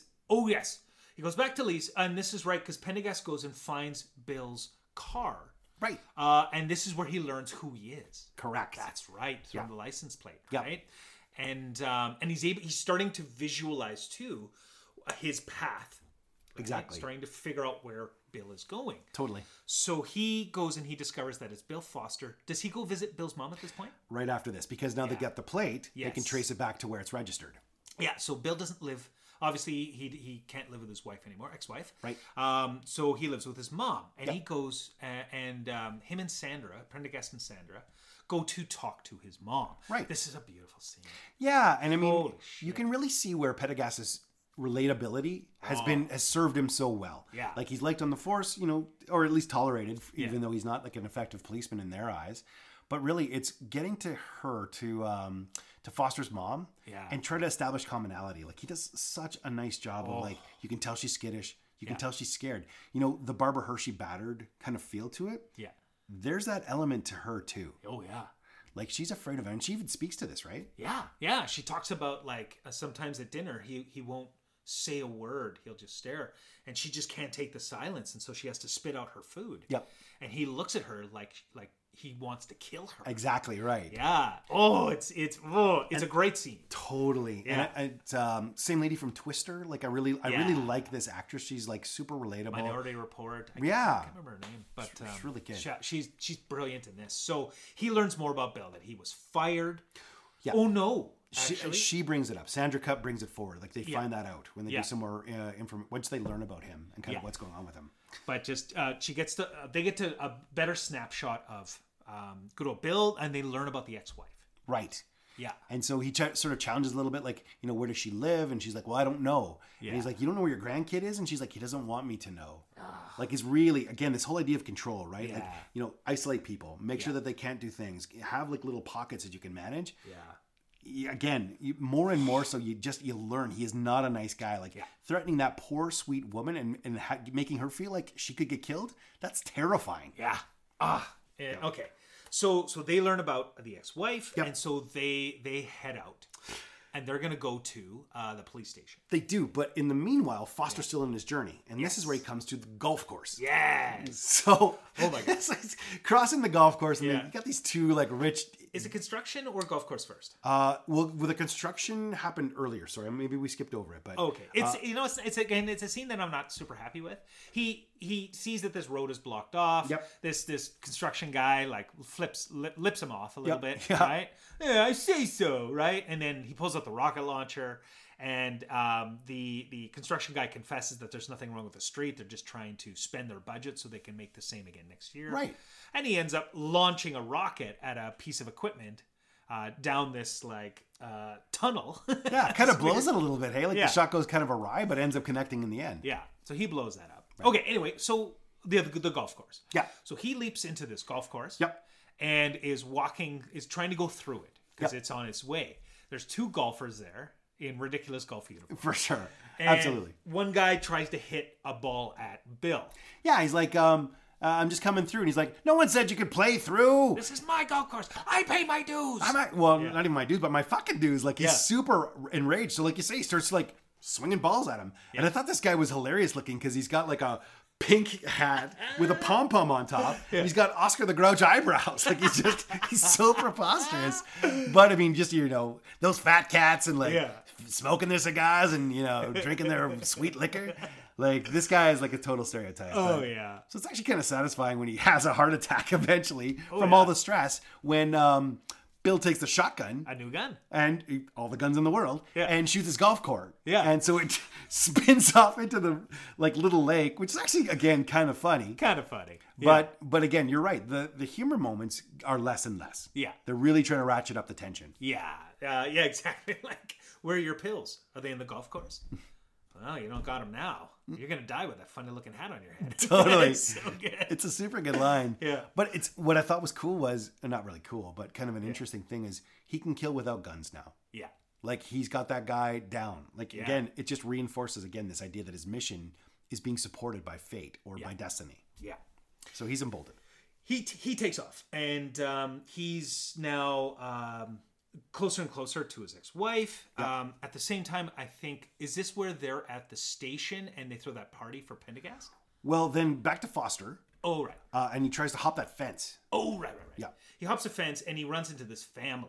Yeah. This family who's barbecuing, and the family assumes he's with the security Correct. company. Yeah. Um, but um, so they're kind of like, sorry, we're here. Like the owners let us come in here. Well, I'm the gardener. Blah blah blah blah. Yeah. Um, but it turns out he's. Um, they figure out that he's not because you hear sirens. and stuff, Right. Right. And he kind of hides a little bit. Yeah. Because, you know, he doesn't want to get spotted by the choppers or like get, you know, kind of get seen. And he, he grabs his family's little girl, and they all kind of hide in the shed, kind of thing. And the dad's like, "Take me instead, like, please don't hurt anyone." Yep. And and this is interesting because Bill had cut his hand Climbing the fence. climbing the fence, and he he he um, sees blood on the little girl because he had grabbed her to bring her in, and he's like, "Oh God, sweetie, I'm so sorry." And there's like a kind of a tender moment there, where um, um, he's also taken aback that he the thought that someone would think he would hurt a little girl, Right. Too is like. No, I- I've got a little girl. It's her birthday. Yeah. you know, and and he has kind of doesn't- an introspective moment there. He doesn't see himself for who he is, No. right? Like he's very, No. and I, I mean, it's captured best in the end of the film, and we'll, Yeah. we'll talk about it. But it, it, it's funny because until he actually says it, I don't think that it registers for him. Yeah, But he definitely doesn't see himself as a villain for sure. No, no. And so maybe that then emboldens him not on the righteous path, but maybe he's just like, you know what? Now I'm really am on the point of no return. Yeah. I think I am kind of the villain a little bit here, maybe. Yeah. I don't know. All right, so back to the headquarters. Yeah. So putting Yeah. more information together, they're trying to find out now the name of the wife. Yeah. And so they're like Foster, Yeah. uh, whatever her. She has like an Italian last name, and so it's kind they look for a hyphenated version, but doesn't register. And he's like, go straight back to her maiden name. Yeah. And so they're trying to get that part of it all sorted out. And in the meanwhile, they kind of put together the path. The Yes. pathway now is really clear. So you Yeah. keep adding up incidences. Uh, they find out that there was an old guy died on a golf course. Yeah. Uh, and so, you know, the pathway is really linear. And then you can kind of see where they're headed. And it's Venice Beach. correct. Yeah. You're like, where else would an Italian live? Uh, Ooh. no, that's, that's not that bad. but um, uh, so so him and Sandra, Pendergast and Sandra are like, we gotta go. Yeah. But they're stopped because there is a surprise party. Right. There's the, a stripper party. Strippogram. Yeah. Yeah. So they try to make a cake for him. They can't fit Pendergrass's name on the Yeah. cake because his name's too long. Yeah. And then they try to pull this stripper coming through. And Pendergrass is actually really good about kind of playing along up to a point, right? Yeah, Like he's like, yeah. oh, this is really great. Thanks, guys. This is nice. Stop. Look, I got to go. Yeah. I got something important to do, right? And then somebody says, like, what are you afraid of women now? Right? And right. It's like, ha ha ha ha. And then um, uh, poor man's Bill Paxton Yep. goes like, yeah, have you seen his wife? And then just goes dead silent. Oh, yeah. And uh, fucking Duvall. God, he's good. He wanders over and just fucking cold cocks this guy. Totally. Lays him out. Yeah. And, he falls into the cake. Yeah, yeah. Kind of crushes it down. Just before that, though, there's a really important scene. Yes, the captain. Uh, Oh. th- actually, that one too. So there's two important scenes. I'll I'll do the first one, and then you do the captain one. Hmm. Okay. So the first one is he gets a call from his wife, Yeah. and she's like, Oh, sorry. "When are you coming home?" And he's like, "Look, I, I I'll be home when I get home. Something really important has come up." And she's like, "What? What the hell?" And she kind of has a bit of a freak out on him, and he just loses it on her, which is Yeah. awesome. He's like, "This is when he stands up." Yeah. Speaking of transitions, this is where his transition begins. Yeah. So he's gone from deferential. You you learn like um, back uh, that his like what is it now that his daughter has died? Maybe not yet. Anyway, you know that he, he quit. tells, uh, that's when he confronts Bill. Right. Talks about it. Anyway. so anyway, right now he just talks about having left, being on active duty, and like trying to make sure that he's helping his wife. And that one time when he came home after uh, an incident, she thought that he was dead and that he was a ghost, and that he had to kind of shut her down. So he's been so deferential to her for so long. Yeah. But this, he's just fucking had it because he's on a roll and he's starting to feel his power again a little. bit. yeah, yeah. And so he just sort of tells her, like, look, I'm going to be home when I get home. And when I get there, I want dinner waiting. And leave the skin on the chicken because I like it crispy. And she's like, well, don't have to bite my head off after she's kind of been riling him this whole time, right? Yeah, there's a number of phone calls throughout Right. the movie, and and every time it's him, yeah, exactly, placating and and really, like you said, differential. But he makes kind of a little smile and a harumph. Like he's like, Yeah. yeah. Yeah, he does. He, you're right. He's getting his power back. Yeah. It's Anyway. cool because he's paralleling Bill in that he's like he's he's transforming as well. Like he's turning into something else. Well, he's rising into the cop that would be able to stop Bill. Yeah. Like his confidence before, probably he wouldn't have been able to to kind of match or meet what that level is now. Yeah. But he's again, you're right. He's transforming into the right person to deal with the right villain. Go on. there's another quick scene where, and just because it's it's a great line at the end of it, is um, uh, the captain pulls Pendergast aside uh, because Pendergast is like pursuing this thing. He's like, you He's got talking about the duffel bag. yeah, And so uh, the captain goes into his office again, where he's Yeah. been working out, and he pulls out a duffel bag. yeah, I must be the shooter then because I got a fucking duffel bag. Right? and then he he slams down um, Pendergast and says, you know what, Pendergast, I never liked you. I never liked you. You don't want to know why? Because you don't swear. I don't fucking trust a cop that doesn't swear, and that's why I don't trust you. Right. kind of thing. So it's like, ooh, you know, a neat little dig there that nobody believes Pendergast either. Yeah. And- You- earlier, the captain has like a little bit of a thing where he's like, you know what, uh, you know, you're, you've got 16 hour work days, uh, you're full of human scum, like everyone's terrible. It's really his like view of the world. He's kind of transposing it a bit Yes. on Pendergast. Yeah. But in that moment right there, like I think he's just looking for everyone to be kind of cookie cutter cop, Yeah. um, and an easy mold and a fit. And I bet you poor man's Paxton is probably like his favorite guy in the whole Oh force. yeah, because the biggest douche. He's a huge douchebag, exactly. So it kind of fits that mold that the captain's looking for, right? Yeah. Okay, so uh, they leave there, and now they're they're burning ass over to um, Venice. Venice. Right. At the same time, um, uh, which Bill has arrived on the boardwalk and calls her again to let her know that their favorite ice cream place is gone, Right. and that he'll be home in a minute. So she's freaking, Now, out. Totally. yeah, Yeah. she takes off. So he comes dashing. Like it's he knows the distance between where he's calling from Yeah. to the house. Yeah. So it's just like I'm coming. I don't know what the menace is about. Like again, I, I know that he's trying to create this thing, or he's trying. He's he was so bold, and he's been shut out for so long that now he's like, fuck it. I'm just. I don't, nothing can stop me. Yeah. I'm impenetrable. I wonder if it's he calls her because he's he's like i- in his mind he's kind of formulated a bit of a plan like I'm I'm at the point of no return. This this is probably going to be like a murder suicide type situation. But aren't you more likely to capture her and get through with your plan if she doesn't know that how close you are? Maybe maybe he's kind of almost self sabotaging that idea. I don't Potentially. know. I mean, I'm maybe looking. I don't know that his conscience is that strong at this Yeah. point. maybe it's but- just maybe it's just cinematic. It could be. It's raising the tension. Yeah. Ratchet up.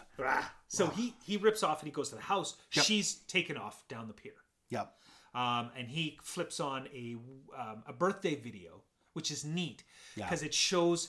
Um, I love one of, this scene. Yeah, one of Adele's birthdays, and and he bought her a, a rocking horse, but she doesn't want to go on. She's a little baby, and she just doesn't want to go on it. And he's like, "Put her on the." He's talking to Barbara Hershey. He's like, "Put her on the horse." I bought her the fucking horse. Put her on the horse. Yep. So she's trying to do what he wants and put her on. Baby's freaking out and crying. Yep. And he's he's like, "Wow, I bought her the fucking horse. Why doesn't she want to go on it?" And you get that sense of that menace. Yeah. You're like, And then you see Hershey's eyes again. And it's Yeah. it's the same eye view that's mirrored throughout her performance throughout the movie. Yeah. And it's like this is the moment when she realizes I gotta leave this guy. Yes. And when that terror starts to come again, when he's getting closer and Yeah. he keeps calling and more menace, the- it's like a callback to that other eye movement that's that's in the film. So again, Schumacher just ties this stuff up so fucking beautifully. backstitching uh, and just oh And this is why I love her performance too, because she's able to carry that and you can see it. It's registerable almost immediately. Anyways, he's watching the video, but there's a phone call because Yeah. they're trying to get a hold of, they're trying to warn her, like he's on the way. Yeah. And he kind of like, he's scratching his dog, like the puppy that he bought her Yeah. in the video. Yeah. Like there's another sort of a scene later on where there's like, yeah, she's kind of with the puppy. there's a dog. yeah. There's a dog. Anyway, so, but then she talks about, you know, we're going to go to your favorite place. Yeah. It's the pier. It's the pier. And he just kind of like, it clicks into him that that's probably where she would go if there was trouble. Yeah. So he bolts. He's on his way off to the pier. yeah. Okay. Michael Douglas Yep. is how old at this point, do you think? oh gosh, I don't know, late 30s? Late thirties. He's in good shape. Yeah, really good. So he rips off full speed Totally. down the pier. yeah, Right? Terminator 2. Well, actually, he does. Michael Patrick. Oh. I lied. He doesn't do this yet because Patrick. uh, right when he di- he discovers where she is, Yeah. Jason Patrick. did you say? No, kidding. hey, Michael. Ding, ding, ding. Sorry. Yes. Uh, we need to watch The Last Bus. We do. We really do. Sorry, Three Geeky Dads is really kind of influencing a lot of my my interest in God, movies I right know. now. Shout out to those guys, by the way. Oh, my They're Christ. so awesome. Well, we got a good one coming up. Um, We do. yeah. Uh, well, I don't want to talk about it qu- quite yet. We'll talk about it at the end there. Yeah. But um, uh, so before he leaves, Sandra and Pendergast arrive. Sandra goes through the front door. She gets shot. Uh, or the back door, rather. Right, She, she gets does. shot. That's right. and then uh, Pendergast is trying to. He doesn't have a gun. He's already submitted his gun, right? So he's That's like, it. he's kind of like Fred Flintstoning himself through the, the house, you Oh. know, trying defensive postures. No kidding. Parkour. Parkour, yeah, he does like a like a backflip at one point. Okay. And um, Fazil. yeah, and then flips again. No kidding. Um, but um, so Toledo partner gets Scaramouche. sh- Go on. yeah, Sorry. partner gets shot. She's o- she's okay though. Yep. And then he- she gives him his uh, her gun. Right. And then uh, Michael Douglas is is now like like full tilt down that pier, Right. fast as Yep. right. Um, and Pendergast sees him, and so he's chasing him. Right. Right. Pendergast is not a fast guy. He is not. But he's motivated. He's motivated. Yeah. So um, we see at the end of the pier is the little ice cream shop, and that's where um, Barbara Hershey and the daughter are. Yep. Right? They're Trying to stay in plain sight, like be visible, Yeah. be in a public spot. Exactly. What could possibly happen? Yeah. Uh, Michael Douglas then rocks up behind her. Yep. Kind of thing, and like embraces her like like nothing's ever happened, and she's just She's like, I'm not your wife anymore. He's Yeah. like, remember, remember this, honey? Till death do us part. oh my god. You're just like the menace of it all. Yeah, yeah. Uh, at, at, at some point, he pulls out a gun and scares everybody off the pier. Yep. Cleans the crowd out. Cleans the crowd out, and um, um, she's just like convinced he's gonna kill them. Yep. Uh, and then you hear a, a, a calm voice, not out of breath, Nope. not sweating. A very calm voice is. Well, again, uh, his, he's got his power now. Like, I know. he's, Yeah, he's he totally does. risen to this. Now he can also do like high speed running. Just he was under the pier, going hand over hand. oh, that's it. Kind of thing. So uh, Pendergast is there, have, and he's got a little cup of popcorn. He's not Like sweating. a or Chris anything. Farley level of agility from like the seriously. Chippendale stripper scene. Like, well, mind you, he was pretty sweaty in that one. That's true. Keep going. So um, um, they don't know he's a cop. Yeah. But so he's just talking to him, and Michael Douglas is like, I'm trying to enjoy a moment with my family here. And Pendergast talks away, and he starts talking about himself and how his his daughter. He used to have a daughter, but she died. She died of um, uh, like SIDS or something. Mm-hmm. Yep. Which is it was that's supposed to happen when babies when kids are really young, not when they're two. Well, so I wanted to ask you about this one Yeah. really quick because the first thing that he sort of, as he's launching into the story, is like, my wife was never a really good, mo- was never meant to be a mother. Yeah. And so then he goes through the story and he's like, it's really weird. Like, I wonder if he puts something together in that moment I think about so. her maybe being responsible for her child's death. Oh my god. I know it's dark, but we're kind of at that point. Oh, Um, but he just sort of says, like, you know what? Not a good mom. Weird that it happened. Yeah. But, you know, is it something where she was so distraught by the change in her body? Because he's referencing this all the time. Yeah. She was a beauty queen. Um, Beauty queen, Yeah. like, you know, this is all she has is her looks. Now that that was all taken away for her, she did this for me. Did she come to the point where she resented that child so much Oh god. that she chose to hurt him in a way that would irreparably change him Whoa. and, and eventually put her in control of his fate? Oh my god. Maybe. Maybe. I know it's a stretch. Holy shit, that's dark. I know, I know. I don't know. Maybe. but it's just the way that it was phrased. Like when, when he was Yeah. talking about it, he's like, you know what? lots Because it of leads, clues. it, it kind of is. Anyway, Anyway. nothing's off the table when it comes to this movie in terms of symbolism. so Holy keep going. Shit. I just. Yeah, my brain just exploded. There. I know, it's a lot. Oh my god. Okay, so um, um, uh, he manages to signal to Barbara Hershey that he's a cop. Yep. Um, and he he tricks um Michael Douglas into lowering his gun for a moment. With the popcorn, she uh, Adele gives the popcorn to Daddy. Daddy wants to eat the popcorn because it's such a nice gesture from his daughter. Yeah. Puts his gun down. Yeah. At that time, uh, Barbara kicks the gun away, Yep. grabs the daughter, and goes. Michael tries to chase, but then uh, Duvall's got the gun on him, Correct. right? And he's like, okay, it's over. We're done. We're done here. Mm-hmm. And Michael Douglas is like, no, we're not done.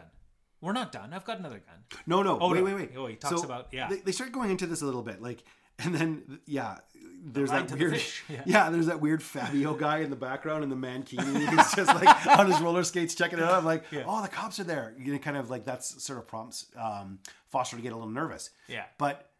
There's that moment where he's like talking to him about what's going Oh, on. you know, there's no justification for the thing that you did today, and he's like, "I'm the bad guy." He's like, "Yeah, Yeah. so th- again, this is the moment I was alluding to earlier, where it's like he never sees himself as the as the bad guy in this. Yeah, he because he's been empowered by all of the circumstantial things that have happened to him along his journey. But when he finally sees it, he owns it Yeah. and he utilizes it, recognizing that there may still be a way to redeem himself for his daughter. Yeah. And that's financially That's it. because he um, he he s- basically says like I'm I'm not going to see my daughter grow up from behind bars, Right. and says like I've got a gun. Right. I've got lots of guns. I've got all the guns. I've got in lots the of world." guns in the world. Exactly. and uh, yeah, and so Duvall's like, "Don't, don't do this. Don't do this." Right? He's begging him not to do this. Yep. And uh, eventually, Michael Douglas pulls out a gun. Turns out to be a squirt gun. Yep. Uh, and he actually squirts Duvall first. right. He actually gets him before Duvall pulls off a shot. Right. And he's like, I would have got you. I would have gotcha. Yep. And self-satisfied, he tips off the pier Yep. to his death. Right. And, uh, and Duvall goes back to the house, check on his partner, yeah, check on she's she's alive. Yep. she's okay. and he has a little chat with Adele. Yeah, And she's like, "Oh, so uh, so what's your name, little girl?" And she's like, "My name is Adele." And he's like, "If I had a little girl, I would want her to be called Adele." Yeah. And she's like, "What's your name?" And he's like, "It's Mud." And he's like, "No, it's No, not." it's not. And he's like, "Yes, it is because my w- that's what my name is going to be when my wife finds out I'm still a cop." yeah, So yeah, Foster's dead. yep, He's reclaimed his power. yep, He's kind of redeemed himself a little bit, yep. and it kind of leaves it open ended from there. One last little bit. Go. This is my one of my favorite parts of this whole movie. Yep. Is the media has gone crazy and has uh, you know surrounded the house and things like that. So they're they're you know like figuring it out, and the captain's there being interviewed. Yep. And the captain's like, "Yeah, it was one of our own that figured it out. Not Venice Beach cops. It was one of our own that caught this guy." Yep. It was us, and oh, here he is, Pendergast. Pendergast, uh, uh, we're just talking Oh, I about love you. this. Uh, great job today. And then uh, Pendergast looks at his captain. He goes, "Oh well, fuck you, captain. Fuck you very much," and just keeps walking. it is the best. Yeah, I know it is a good one. Oh my god. No, good catch. Yeah. Well, and that's the end of the movie. Holy, that's like Shit. a record. Uh, this is almost like Highlander long. I know. I know. And we haven't even hit the money zone yet. Yeah. So. Speaking of money zone. Oh. Someone set a fire in your car because it took too long, and I got bored. Money, please. Tristan, this is the special part of the program where we get a chance to give something back. We- Finally. We, I don't know. This is all so selfish, like I am in bed. Yes. And so now, finally, it's a terrible admission. Uh, so now we can give something back to the people who really deserve it. And that's, that's the businesses of St. Albert. So has, has anyone approached you this week about how you can help a business Absolutely. Locally. You know what? Like a spider monkey, this business came out of nowhere. Uh, and and and just approached and at first I was like, whoa, whoa, whoa, what's happening? I get it. I get it. I'm stuck into this, pun intended, because you know what? It's summer, you know? You can glue something, you can glue nothing, or you can glue the right thing. Glue Emporium. Artisanal glue for making sure that things are stuck together. Whether you've broken things from love or hate, Oh, boy. glue the right thing. That's amazing. Yeah, That's great. my tribute to Spike Lee. Not bad. I loved it. That's awesome. Uh, what about yourself? Uh, surely someone has a has has cornered you. They have. And you know what? The timing could not have been better because tell me a little something. Yeah. When you're in the grips of winter and you need something to give you some defense against the cold, you need falling down quilts, which are made with really, really the best of materials. I mean, you can go to an army surplus and pay twice as much and get half as good a quality. But you could go to falling down quilts and should you come in and save? Think about it. Yeah. You know what? Give it to me. Give it to me. I'm gonna. I'm gonna. I'm not gonna fall down into this much savings.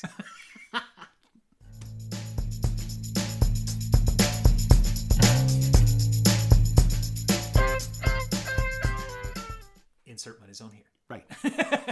So, um, Very quickly, some takeaways. yeah, really quick takeaways. Um, what did you learn about parenting from this movie? holy shit, so much. Well, potentially don't smother your kid at two. Uh, Yeah, like that- if you're a crazy like mom. That should that should be just a given.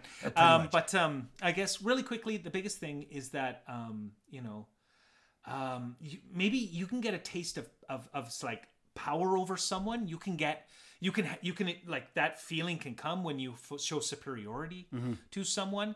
So you just have to recognize that and know that that that is something that can be addictive. Feeling that way, that power over someone. So you need to be careful Yeah. you know and and and sometimes showing humility is a good thing so i guess that my big takeaway there is that um, you know if my kids um, are, are superior over uh, like other kids is that you don't use that now as a weapon Yeah. you don't use that as a tool you need to it's good to acknowledge it but it, it's not meant to be something that you hurt someone with or Okay. lord over them Yeah. yeah Yeah, I could see that. That's really good. Yeah, yourself. Um, I really think about Pendergast in this one and the fact that he became someone entirely different for someone he loved. Yeah. Um, and I think this happens to us often in, in life where you are put in circumstances, you you adapt to those circumstances. And I mean, especially in like the work that I've done over the years, can make anything happen. Like you can make anything possible, but it may not be true and it may not be sustainable. What I loved about Pendergast is there was probably this amazing cop, the cop that's at the end who gained, who was powerful, who changed all of those things for someone else. But that power still resides within you, and there's still someone, the core of who you are, that lives somewhere. And it's interesting how that can it, it's still part. So, I mean, if my kids are ever in a situation where it's not ideal and they feel terrible and they've had to do stuff that they don't like or they don't love and they're kind of put in a bit of a corner, I want them to know that the same incredible kid person that they are is there and that person is waiting to come out. So don't don't be afraid to let that part of it emerge. Like where I, I mean, maybe Bill lets the worst parts of him come out. Yeah. Pendergast lets the best parts of him come out, That's and it's true. it's completely awesome to see as he you know reestablishes who he was always meant to be, Hmm. and I love that. Nice. Yeah, I like that too. That's, Cool. That's quite good. Well, you know what? I think you've really like. uh, I love that you were with this with me on this one when we chose it. I know. Uh, I think you've got like awesome points. I think we. I think my mind is now so Oh. scrambled from thinking about this like show, but I'm so glad we had a chance to go through Yeah, it. same. You made some awesome points Oh, today. God, uh, you're so insightful sometimes. Thanks, buddy. And I really, I mean, I always love watching stuff with you, and I always love like how we can put things together uh, and even make this like two hours seem like it wasn't anything at all. But Yeah. could you just do one more thing for me before before we sign off? Be my pleasure. Could you get your fucking shine box? Fuck's sakes!